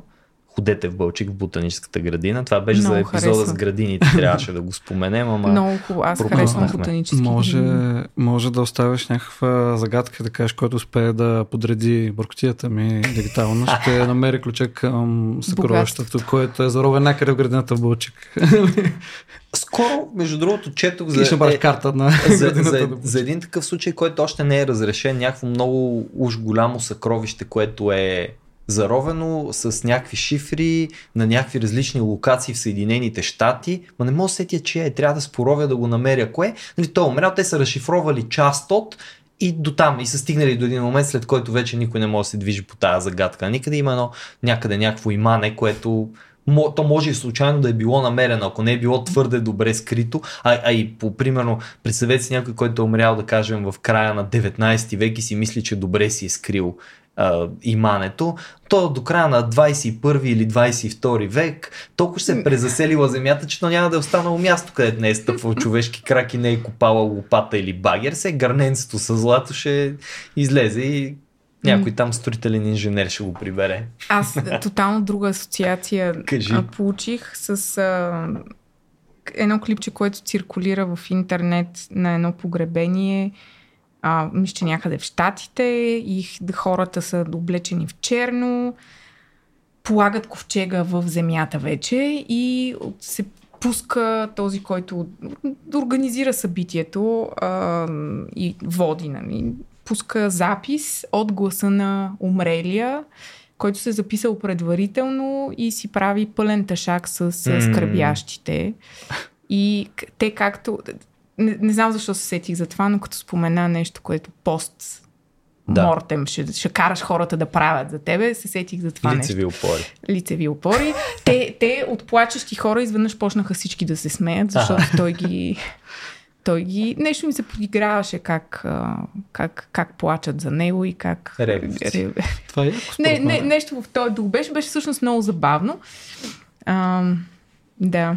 Имаше нещо подобно във филма Играта на Дейвид Финчер М. с Шон Пен и Майкъл Дъглас, където те са братя и Шон Пен прави нещо като подарък за рождения ден на брат си, който е една игра, като игра в реалния живот. Това си направо трилър, но да, имат разни... Няма да развалям. Не дей, той веднъж А, подарък е такъв живот, като играта. Да, да. Но нещо подобно се зачеква и там. По доста увлекателен начин, като за така трилър филм. Мгм. А, той е доста добър трилър, Доста добър, между да, другото. да. Много, много добър. Споменахме Дев Дула М. и за да не избягаме напълно от темата, преди вече повече време, преди примерно 40 минути. а, ти каза, говорейки за жената от Канада, тя също е Дев Дула. Това също означава, С- че ти си Дев не, Дула. също, защото реферирах към разговора ни предварителния за, Аха. за Дедула, но а, аз не съм Дедула. Обучавам се да бъда такава. А, обучителният период е дълъг, аз съм в самото му начало. Нямам идея дали въобще ще практикувам това нещо. Нямам идея как. В България няма отъпка на пътека за това. Ам, Е, трябва да си, отъп, да си отъпча сама, което е допълнително предизвикателство, но пък и част от, може би, от изкушението. Ам, и и това, това е. Мога да разкажа за ролята на Дед Долите до толкова, доколкото mm-hmm. я познавам в сега, в момента. Това е в самото начало. Ам, и наскоро си мислех дали познавам в България някой, който прави нещо подобно, близко до, до това и всъщност познавам. Добре, А, те няма да се нарекат дедули непременно, но са... ангели на смъртта. От тия дето инжектират пациенти и решават интерес на вместо истината са православни, са православни хора. Почти така са че- ангели, да. вид, да. но, но правят, а, но, но се грижат за, за болящи и понякога тези болящи, не знам в какъв етап от, от живота им, но хора в болница, които поради някакви причини нямат близки или близките им не могат да са с тях в онзи момент, та те ходят да им помагат, пазаруват за тях, пазаруват им лекарства, свързват с ги доктори, ходят да си говорят с тях, което според мен е едно от най-ценните, един от най-ценните начини да помогнеш на някого също. Да. И такъв подценяван, просто да седиш и да присъстваш. Ам, и това правят и може би това са първите дедули. Ам, а иначе ролята, а, не знам, не, нямам, още нямам добри думи за това как да я опиша. А, това са хора, които присъстват с умиращия в последните моменти от, от живота им. Понякога това може да означава 18 месеца, понякога може да означава буквално няколко часа. А, от това, което са ми споделяли хора, Да. които практикуват в курса. А, подхода е такъв тип хора не, не са задължително медицински лица, всъщност те мог- могат да имат медицински бекграунд, но не са медицински лица. Ам, и подхождат много така холистично към, към грижата си за, за умиращия. Ам, и много, много да, но, трудно ми е наистина да говоря в момента, защото още дори не съм привършила курса и, и търся някакви думи. А, за първи път преживявам такъв начин на обучение, в който а, голяма част от материала, който учим и, и, и нещата, които разбираме за, за това какво правят дедулите и как- каква им е ролята. И отговорностите минава през форма на саморефлексия. Мгм. А, а, говорим за смъртта, очевидно, говорим за скръпта, а, разсъждаваме върху нашите лични емоционални реакции спрямо нечия смърт. Примерно гледаме клипче на умиращи хора, Да. документално, и после рефлектираме върху, върху това как ние се, сме се чувствали в, в този момент и се учим как да разделяме нещата, които ние преживяваме, защото ние неизменно ще преживяваме неща, защото в крайна Да. сметка сме хора, а, от нещата, които реално се случват, за да не нарушаваме помощта, която и грижата, която даваме. Защото мига, в който ти почнеш да слагаш себе си в центъра, в едно пространство, където едно семейство страда, нали, има един умиращ и хората около него страдат, това вече не е, не е грижа. Ам, и, и това нещо трябва да, трябва да имаш много добри умения а, да съблюдаваш собствените си реакции и, и, и защитните ти механизми и това, което от, отключва някаква твоя лична тревожност или страхове и да ги отделяш от това, което се случва, за да може всъщност да си в, в подкрепа на, на скърбящите а, и на умиращия, нали, защото това е първия. А, първия те казват, първия клиент на дедулите са самите те. А, след това е умиращия и, след, и семейството около Мгм. него и близките. И така, много, много интересна роля, за която, пак казвам и се извинявам, нямам, нямам все още а, практически умения нулеви, но и в, в главата си нямам концепция как, какво точно а, Но представлява. лека по лека, щом си на такъв курс, би трябвало да придобиеш много ясна не- представа в един момент. Да, а, представям си, че по-скоро през практиката ще придобия Да. а, тези думи, а, но теоретично мога да разкажа още неща, мога да разкажа за модели, а, за грижа, за. за а, не знам за какво още. А, за, нали, за, за видовете грижа, за, за, за духовната грижа, М. за грижата за физическата среда, в която е умиращия. А, за това какво може да представлява тази грижа, за отговорностите на дулата, като например, че а, те работят, а, и това също страшно много ми харесва, те работят на принципа на поканата. В смисъл, изчакват семейството Да. да, да ги покани или умиращия да ги покани и, и, и трябва да имат добре, добре развит усет и осезаемост, кога не са желани в... Като вампири. Ако не ги да. поканиш, не могат не да могат влязат да в къщата влязат. ти. Точно така, да. И, и, и да знаят кога също така да излязат от ситуацията.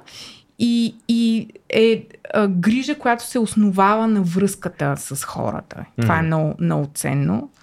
А, и изграждането на връзка на доверие, а, връзка в която изслушваш страдащите и се стараш да отговориш на техните нужди, като знаеш, че ти примерно не си терапевт, не си Да. медицинско лице и съответно правиш връзките с, с тези... Той си един чисто практически а, акушер, Абсолютно. обратното на д- а, човек, който въвежда в смъртта някого. Да, помага да да и това може да, има, това може да има точно такова практическо измерение. Да. Нали, чисто, чисто практическо. Да, да пуснеш музика, да отвориш прозореца, а, да разтриеш, да направиш масаж, да напазаруваш. Да. А, такъв тип неща. Нали, може да има и, дух, и духовно такова, да, смисъл да поседиш с човека, да Разговори, разговор, нещо. да, изслушване. М, Аз, Много спектър. аз имам един въпрос. А, тъй като спомена, че и на мен ми изглежда като нещо сравнително ново, поне в нашето общество. А, а как и, и става с покана в, може би, идеалния вариант.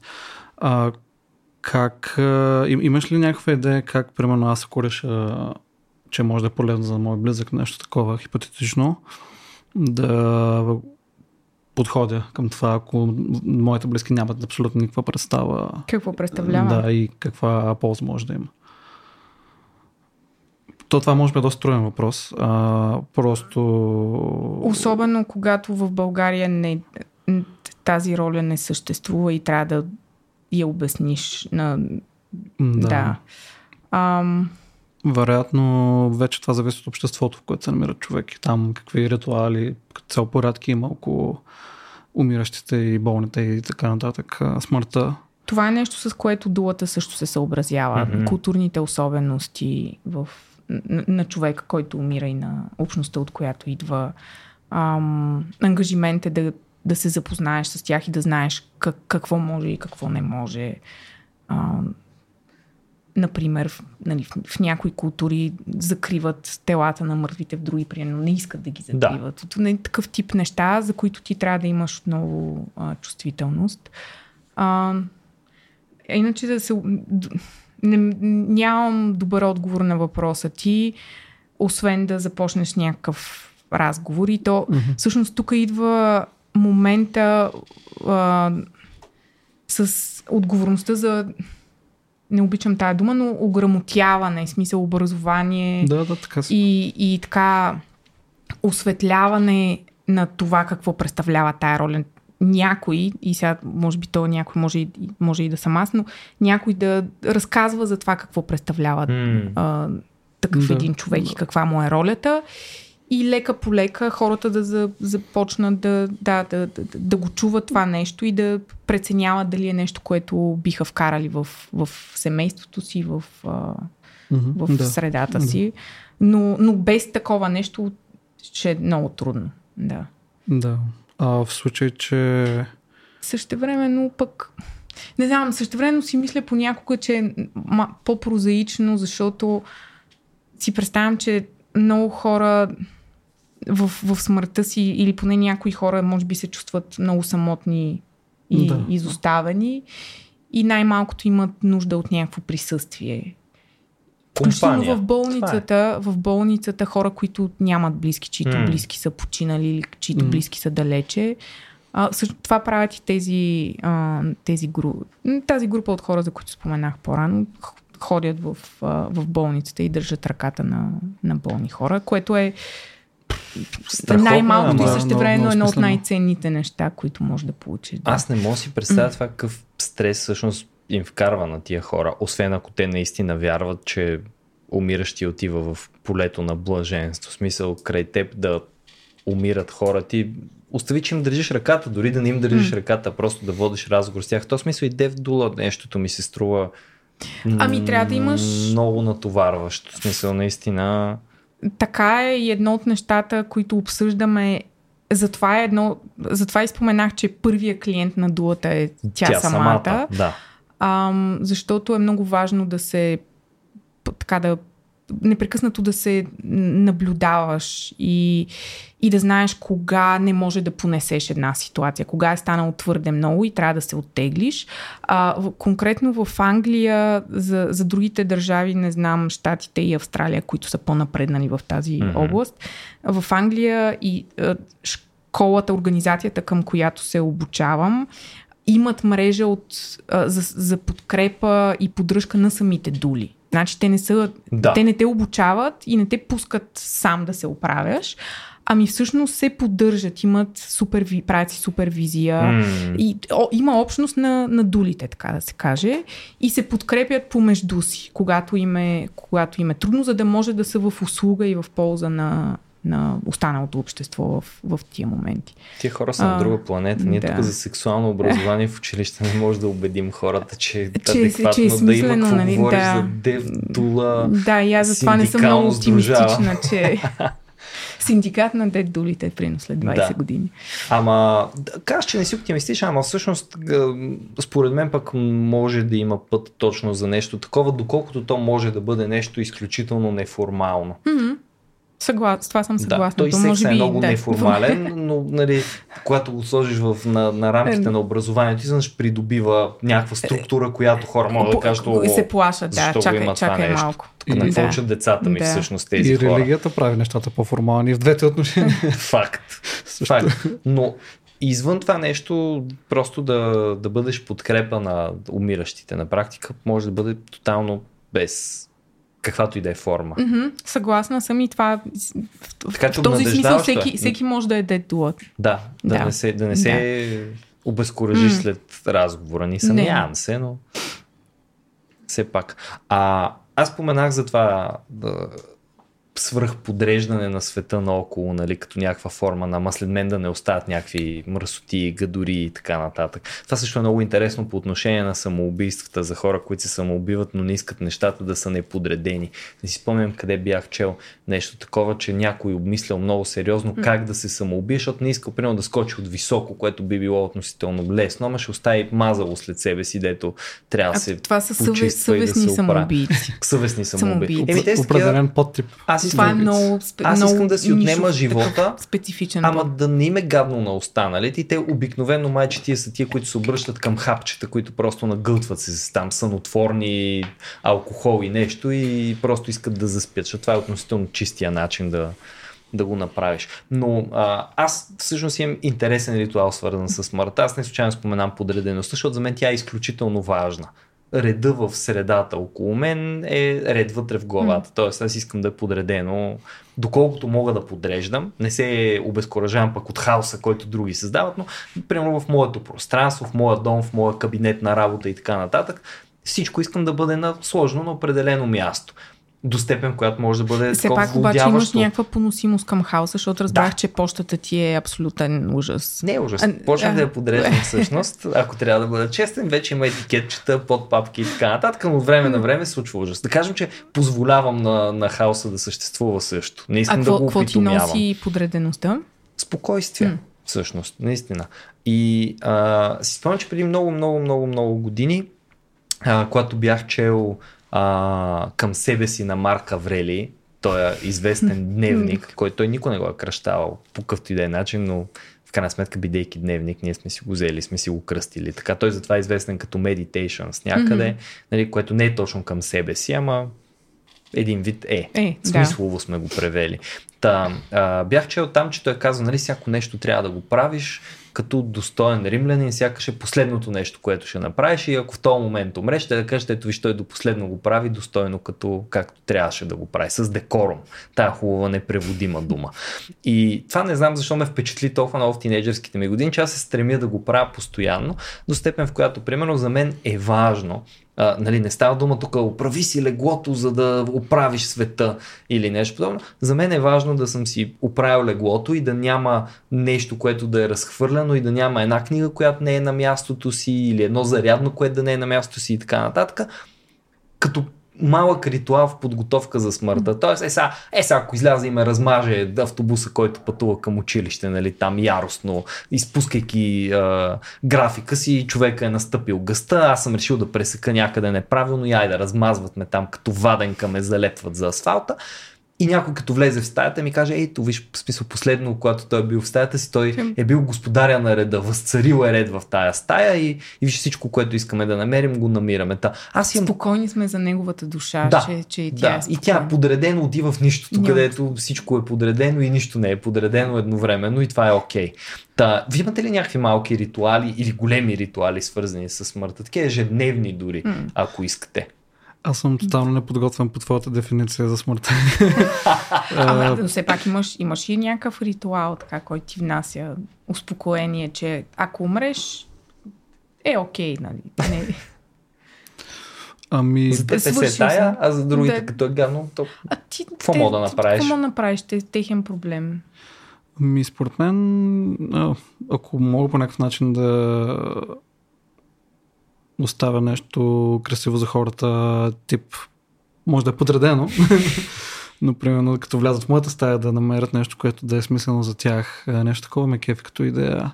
Не съм го мислил много, между другото, а, но в неподредеността виждам едно такова откривателство. Mm. Да видим сега какво се крие в стаята на този човек, който очевидно не е бил много подготвен.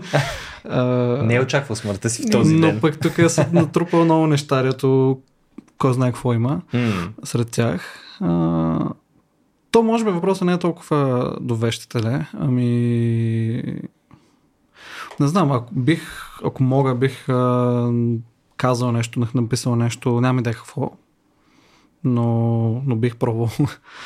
а, което в даден момент мисля за ценно. Като някакво последно откровение такова към, към близките и не само. Съфа. смисъл, сега ще ви кажа смисъл на всичко. Песъка е ухо. Песъка е ухо, точно така. И да, не мисля, че имам някакъв ритуал в момента. Нещо при ритуал, който да сваля, защото аз така го прочитам твоето, mm. може би е някаква тревожност има все пак и държиш нещата като са подредени, като умреш си такова, поне, ще, поне Напа, си подреден. Аз си свършил моята работа Ти си свършил твоята работа, да. да. Това е според мен е механизъм за справяне с тревожността. Да. Разоръжаване на смъртта, аз Раз... така го да, наричам. Да. Разоръжаване, защото какво ще направи смъртта? Нищо. Няма да промени mm. стаята ми, която е тя, не си представете, перф, перфектно подреденото включва известна неподреденост. То е перфектно само в твоята глава. Точно така. Да. Точно така. Това нали, е но не е такова мръсни чорапи навсякъде. Да. Мръсни чорапи са на едно място. Uh, и така, факт е, аз си признавам, нали, смисъл, не изпитвам някаква маниакална тревожност от смъртта, но желая смъртта ми да не ме хваща неподготвен. Не и за мен това е разоръжаването на смъртта, като ако умра, делата ми са доколкото е могло довършени в този момент, т.е. не съм отложил нищо. Когато бях дете, бях много мързеливо дете. Така че в момента за мен има един много интересен процес на вземане на решения, когато трябва да направя нещо, или съм си обещал, че ще го направя, или някакви други обстоятелства го налагат. Ако в момента не желая да го направя, примерно аз не искам да си изготвя храна тази вечер, винаги когато на нещо, което съм решил, че трябва да стане, но отговора ми, инстинкта ми е да не го правя, си задавам един въпрос и то е мързел ли е мотивацията ми. Ако отговорът е да, въпреки нежеланието ми го правя това нещо. Толкова съм станал антимързел човек. И подреждането също ми беше нали, голям помощник. Родителите ми все още, аз не съм живял с тях от 10 години почти, те все още мисля, че аз съм неподреден и мързелив, защото като дете съм бил неподреден и мързелив. Там, като, като умреш и вляза да видя. Стаята ми те ще кажат, това не е стаята на нашия син, обърнали сте се. Той изобщо не е живял тук, да. Аз съм си мислил за това човек да а, настрои имейли да се пращат през някакво време след като умре. А, без конкретна идея точно какво да. бих написал, но а, мисля, че е възможно. Това е интересно. Но... Може да. Това, това е нещо, за което съм се замислил, но не мога да кажа, че съм го решил. Аз... Аз имам такъв страх от летене а, с самолет. Mm. То е много нерационален. През годините съм намерила начин да се препорвам с него, като пия. Okay. А, на, преди на полет. полета, да. Или на, не, преди полет, да. Нещо, което малко да убие от а, тая тревожност. А, и съм си мислила за имейли и си в началото пишех писма, оставях ги на една приятелка в, ага. в Штатите учих тогава и полетите бяха много дълги, съответно много стресови за мен.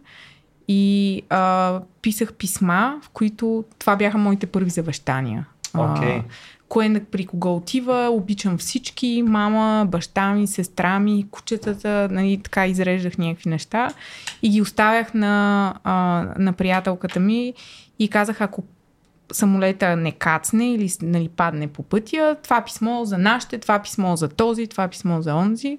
И така, се, така започнах. Тя твърди, че тогава съм и привнесла, не, освоила е моя страх и тя от тогава пие също преди полети, защото и нея е страх.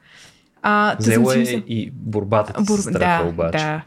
Ам, и съм си мислила за въпросните имейли сега, понякога си мисля, че ако нещо, ако изпитам някаква тревожност от нещо, че няма да се върна или няма да се събудя или еди какво си, да има един имейл, който е а, той, той, той си върви и ако не го изключа, означава, че съм умряла и винаги започва с това. Вие получавате този имейл, означава, че съм умряла. и, и продължава нататък с някаква, някакъв сценарий, някаква история. Mm-hmm. А, но това също е моят начин. Не, също си оправям понякога леглото с мисълта, че ако умра, поне леглото ми ще е оправено. А, спомням си, като боледувах от COVID нещо, а, се вманиачих така, че ще умра. А, беше абсолютно фиаско това боледуване, няма значение. А, и се къпа, и влязох да се изкъпя и си казах, защото мислех, че ще вляза в болница, толкова ми беше зле. Mm. А, реално, може би не, просто го изживявах драматично. И, и, и влязох да се изкъпя с мисълта, че ако вляза в болницата и умра, поне да съм чиста. Ама... Защото три дена не се бях къпала, не се бях боледувала. Та, а, това е много интересно, защото показва всъщност какъв процент от решенията, които взимаме и начина и поведението ни по някакъв начин е мотивирано от мисълта за смъртта или от страха за смъртта. Или не, нали, не е нужно да изпадаме в някаква крайна парализираща тревожност или страх и да останем тотално неспособни нали, да се справяме mm. с живота си, но все пак това по някакъв начин присъства финно между редовете. Това, което разказа ти, това, което разказа ти и, и нещата а, от мен. Те честотата, да. Това е, че всъщност това наблюдавам, че не е, че мисълта за смъртта мотивира понякога такъв тип странни. Да живееш. Да живееш, да, да. Тя честотата е свързана с подред, подредбата до някакъв, някакъв начин, може би. И си присъства в ритуалите, също сякаш. Mm. А, дори... Аз го давам на, на, на това а, иллюзорно понякога усещане за, за завършеност и цялост. Нали? Под, подредено ми е, изкъпала съм се да. и дори да умра, поне нали, съм завършена и цяла, защото съм се изкъпала, Точно. защото ми е подредено. Не е така Няма значение, че всичко смърт, останало... половин час да. живот. Пълен да. живот и да. пълна смърт. Гениално. А... Аз си мислех какво бих написал сега, докато ви слушам какво си mm. говоря. Това никога не ми е минало през ума за имейли, които след смъртта ми да излизат, но аз може би бих сложил някакви честни имейли. Тоест нещо от порядъка на Мразяте. Много си зле. ден 226 в нищото, нали? И днес пак така. Толкова. И това просто. А това се... В смисъл, да, те са А имейли от нищото. От, от, от нищото. От нищото, да. да. Защото аз си представя, нали, аз обичам да влизам в роли, си представя, че към момента на изпращане на той имейл аз вече съм станал в нищото. Така че какво мога да напиша от на ден 226? Той е същия като предишните 225 дни. И днес е същото. Нищо. Изведнъж. Отново се сещам за историята с погребението, ковчега в земята и а, записа от а, гласа на умиращия. Човек трябва да го Нали? приема забавно. Да. Спомням си, че ме беше впечатлила една статия преди много години за а, някъде в Африка се развиваше действието, а, където има голяма детска смъртност. Нали, поне споменахме и детския кът, сега да върнем към изключително мрачната тема, но а, там пък гледат на смъртта като на освобождаващо от мъките на съществуването събитие и съответно празнуват смъртта на хората. Те не се стремят към смъртта, но празнуват смъртта на хората и беше за един човек, който прави, който е майстора на ковчезите в въпросното племе и дори когато умират деца, той примерно прави някакви весели ковчези. Беше за едно дете, на което, което било голям фен на състезателни коли и така нататък и му направил ковчег, който е като болит от Формула 1. И всички си а, това е най-якия ковчег, нали, все едно празнуват рожден ден и това е някакъв огромен подарък.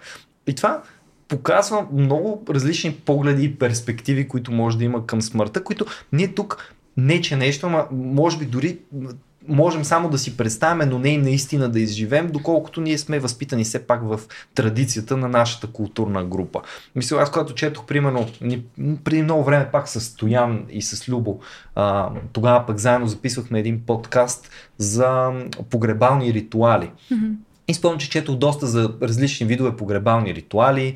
В Индонезия, ако не се лъжа, имаше такава традиция а, един ден в годината или нещо подобно. А, мъртвите, които след като починат известно време прекарват в дома, балсамират ги и ги запазват. След това ги погребват в едни дубки в скалите и един ден в годината ги изваждат от тия дубки в скалите, обличат ги в нови дрехи, слагат ги на трапезата. Имаш примерно снимка на едно дете, което се запознава с дядо си, не е срещал никога дядо си в живота си, но те са такива, здрасти, виж и то скелет с хавайска риза, нали? Това е дядо ти. Днес тази вечер той ще седне да вечеря с нас на маста и тъна. Това за нас изглежда дори странно, комично и тъна, за тях това е просто нормално, ритуално. Те дори събират такива различни поколения починали, които са запазени по този начин, за да се връщат отново към тях. Аз тогава спомням, че като четох тази статия, пък през ума ми минаваше мисълта, а, какво става, защото в един момент очевидно близките починали стават повече от тия, които са били живи. В смисъл, става ли някаква гигантска вакханалия от съживени скелети?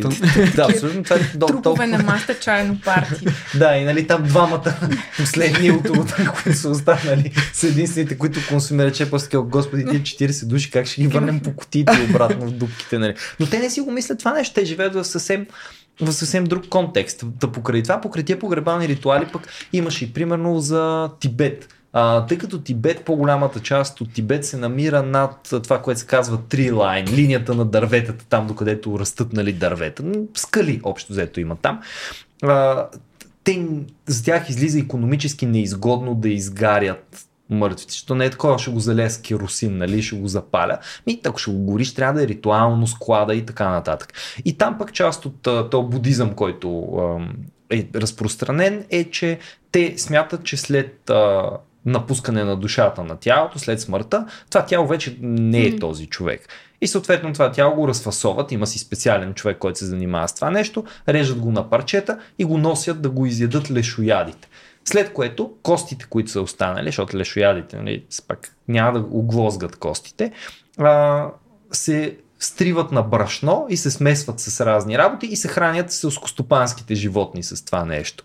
Тоест Zero Waste Humans, общо взето. Там нищо не е останало от тях. Оставили се едно тяло и тялото се е върнало обратно в природата.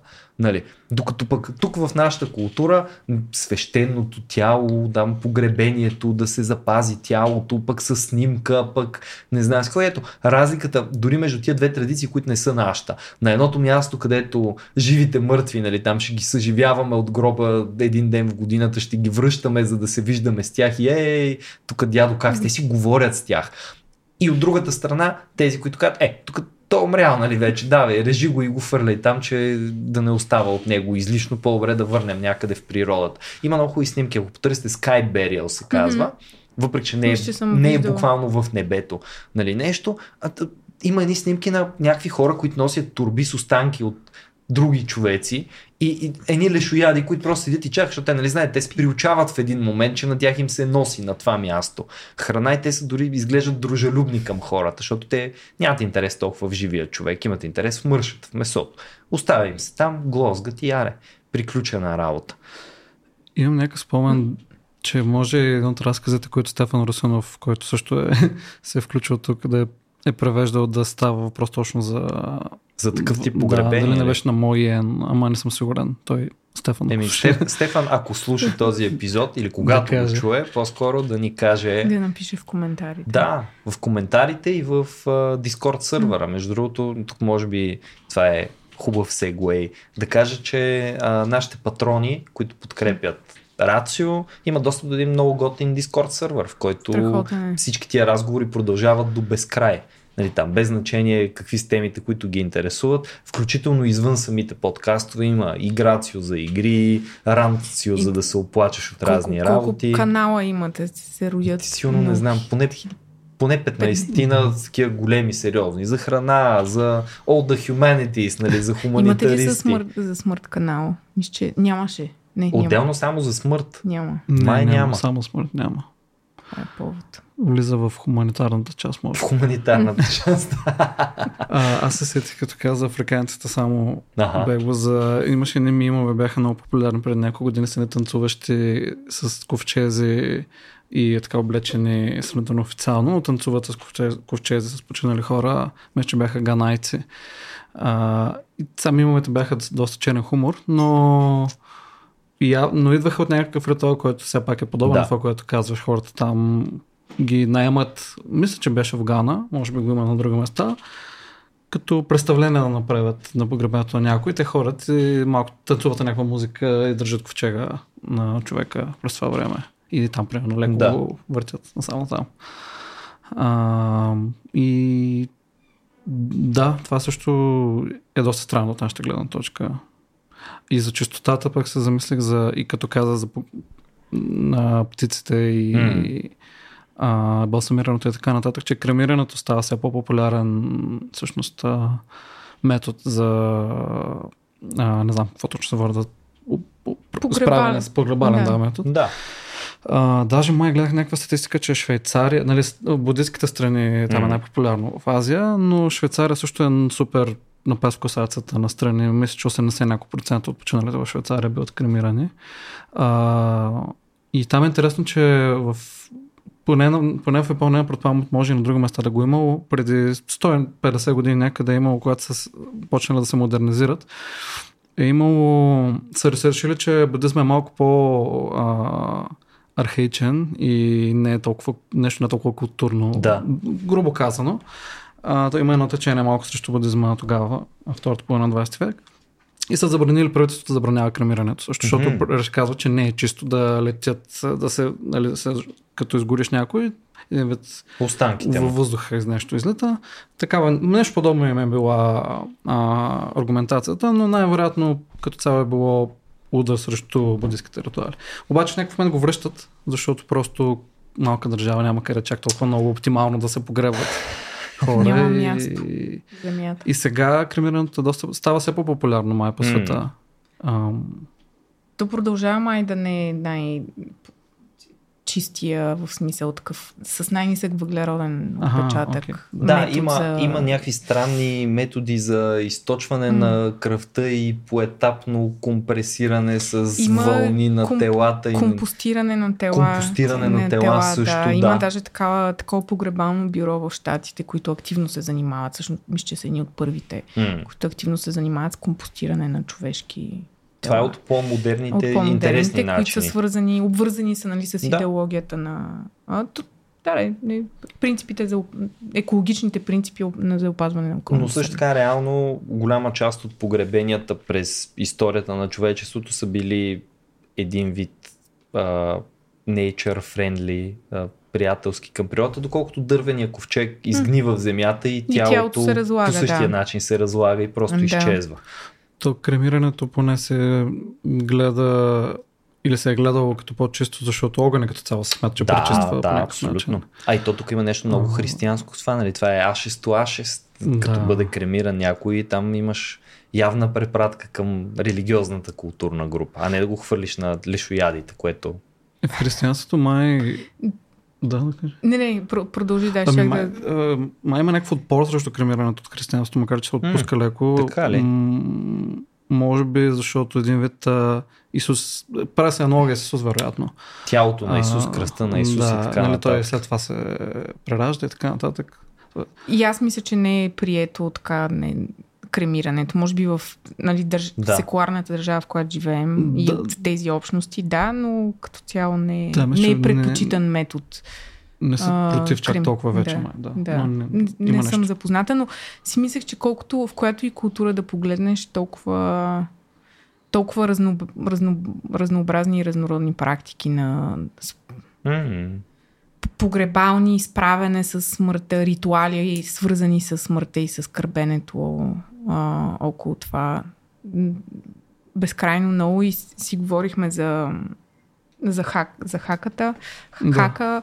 А, тук сега някой културолог ще ме а, разкости, но а, доколкото знам, това е морска практика, ритуал, който се изпълнява в много различни ситуации, Мгм. включително и а, по време на погребения, но и по-празнични, примерно сватби, някакъв такъв тип мачове. церемонии. Познат ни е на нас на Запад в, през спорта и през ръгби мачовете, но не е задължително да е свързан само с това. Той репрезентира нещо, което аз не знам какво точно, но е такава общностна практика а, и ритуал и, и се изпълнява и по време на погребения.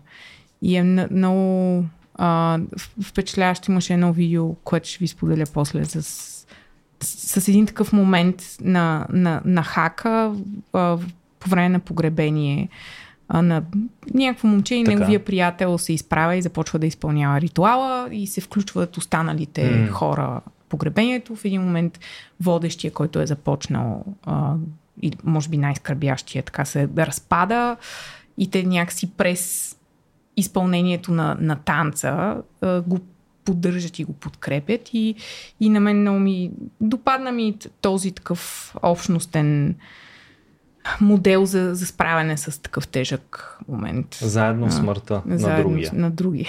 И там той е сам, това е ясно. Да. Ам, та да, много са разнообразни практиките. И, и, тук също има някакви, с които аз, за съжаление, не съм много дълбоко запозната. А, но сме си говорили М. за, за ритуалите, които християнските, които може би се мешат на моменти с някакви по-езически, а, нали, някакъв микс е, не, не мога оригинално кой кой е, може би някой етнолог може да каже. А, но, но те са, за мен това са практики, които създават някаква структура Да. в момент, в който а, човек се чувства разпаднат и не знае какво да прави. И нали, целият така се отворил портала на несигурността ти, току-що си загубил най-близкия си и целият ти живот е потъва, нали? И какво да правиш и то тип ритуали, независимо с какъв цвят и оттенък са, М. помагат за справянето с, с моментите на, на несигурност и на страх и са много ценни, включително и, и тукашните, макар и аз да не, да не ги практикувам. Смисъл, не че не ги практикувам, но не, не, някакси не вярвам или може би и аз остарявам, защото напоследък, напоследък си мисля, че всъщност са ценни и ако да се случи да, да, да трябва да погреба много близък и, и ще разчитам всъщност на тези ритуали по някакъв начин. Има един сходен тип ритуали, свързани с смъртта, но не при смъртта на някого, който, за който се сетих и те са свързани с идеята в много култури и може би религии, че нещо става след смъртта, не свърши, Да. да. просто е така. И хората могат да, примерно един път в годината, да се срещнат с починалите или да говорят с тях или нещо подобно. Като, може би, задушница ли беше в България нещо такова? Мгм. Мисля, че да. Но и в други култури го има това в Япония е обон, например. А, може би и други, в други, мисля, че в Китай трябва да има нещо подобно. А, може би и в други буддийски, индуистки и така нататък страни има. Но хора, в много места има такъв ритуал, при който хората един път в годината, не е до кой си ден там или няколко дни, посрещат обратно за малко. Мъртвите. Примерно в Япония е така, сериозно, голям празник, празник, да кажем празник, а, това през лятото, някъде около юли месец и хората се прибират. Един от малкото моменти, в които японци спират да работят и малко се прибират вкъщи за един-два дни, а, поне някой от тях.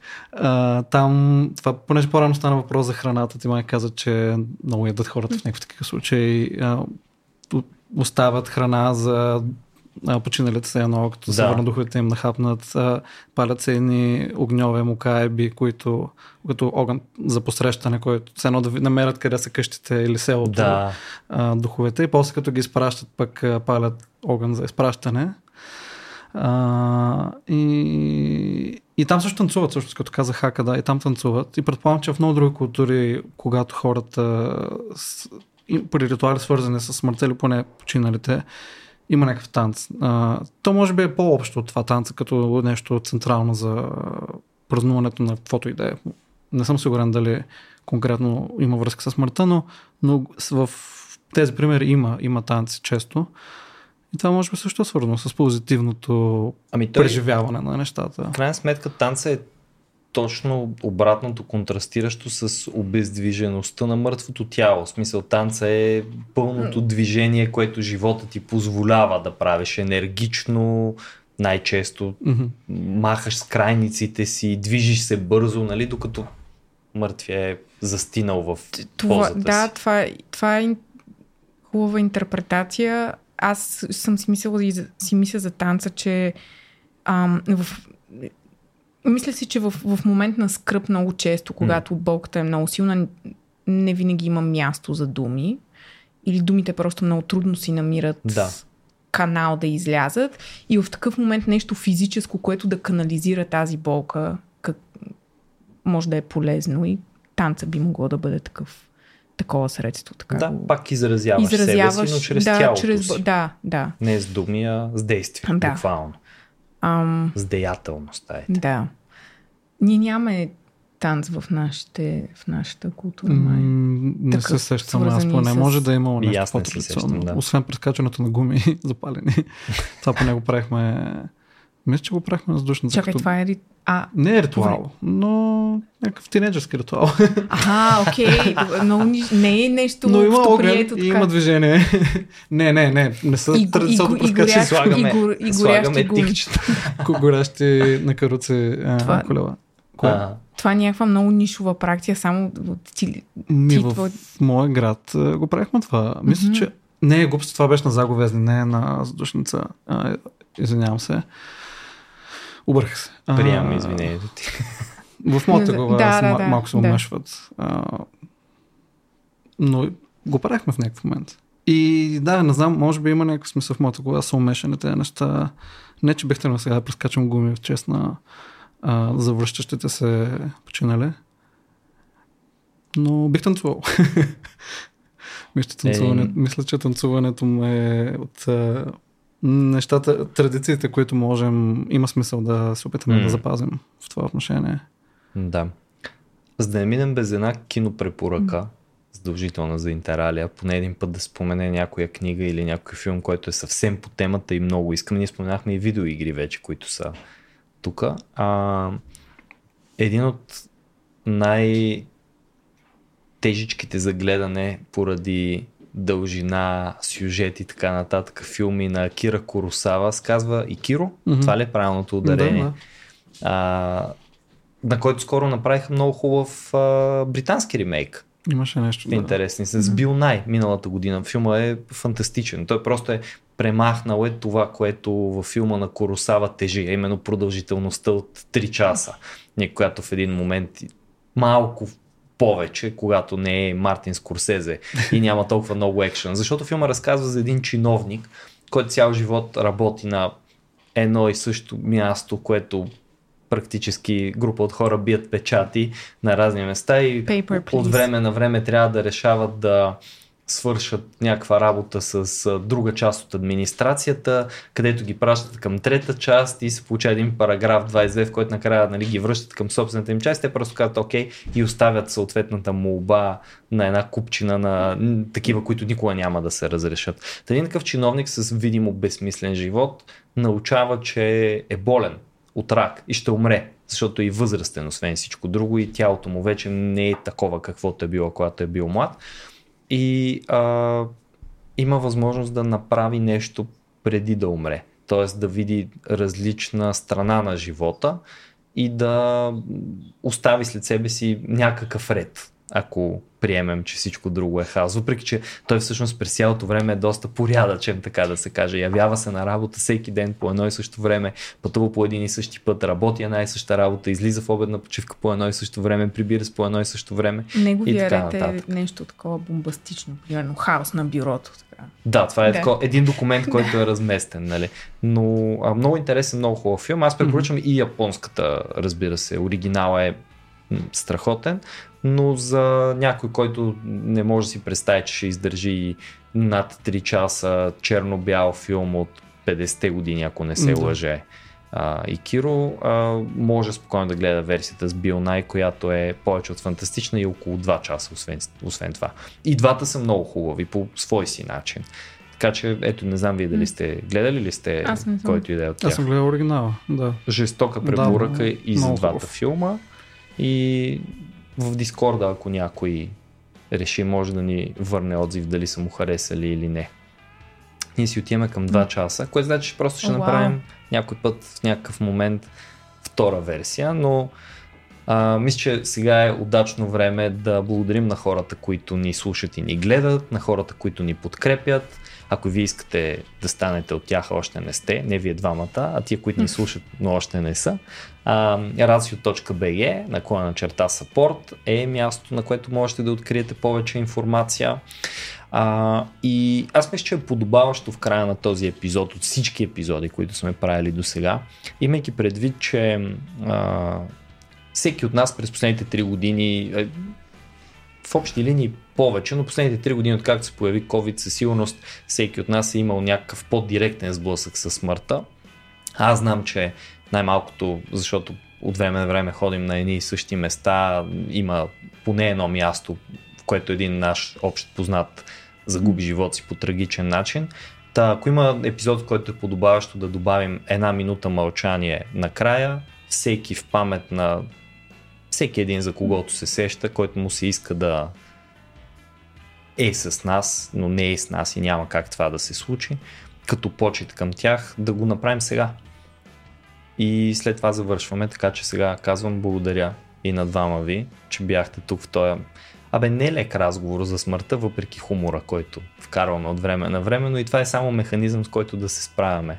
С иначе тежката мисъл, че може да не сме ние, но то по-лошо. Някой от нашите близки в някакъв момент няма да го има и ние трябва да се справяме в ситуацията, в която това е така. Та, благодаря ви.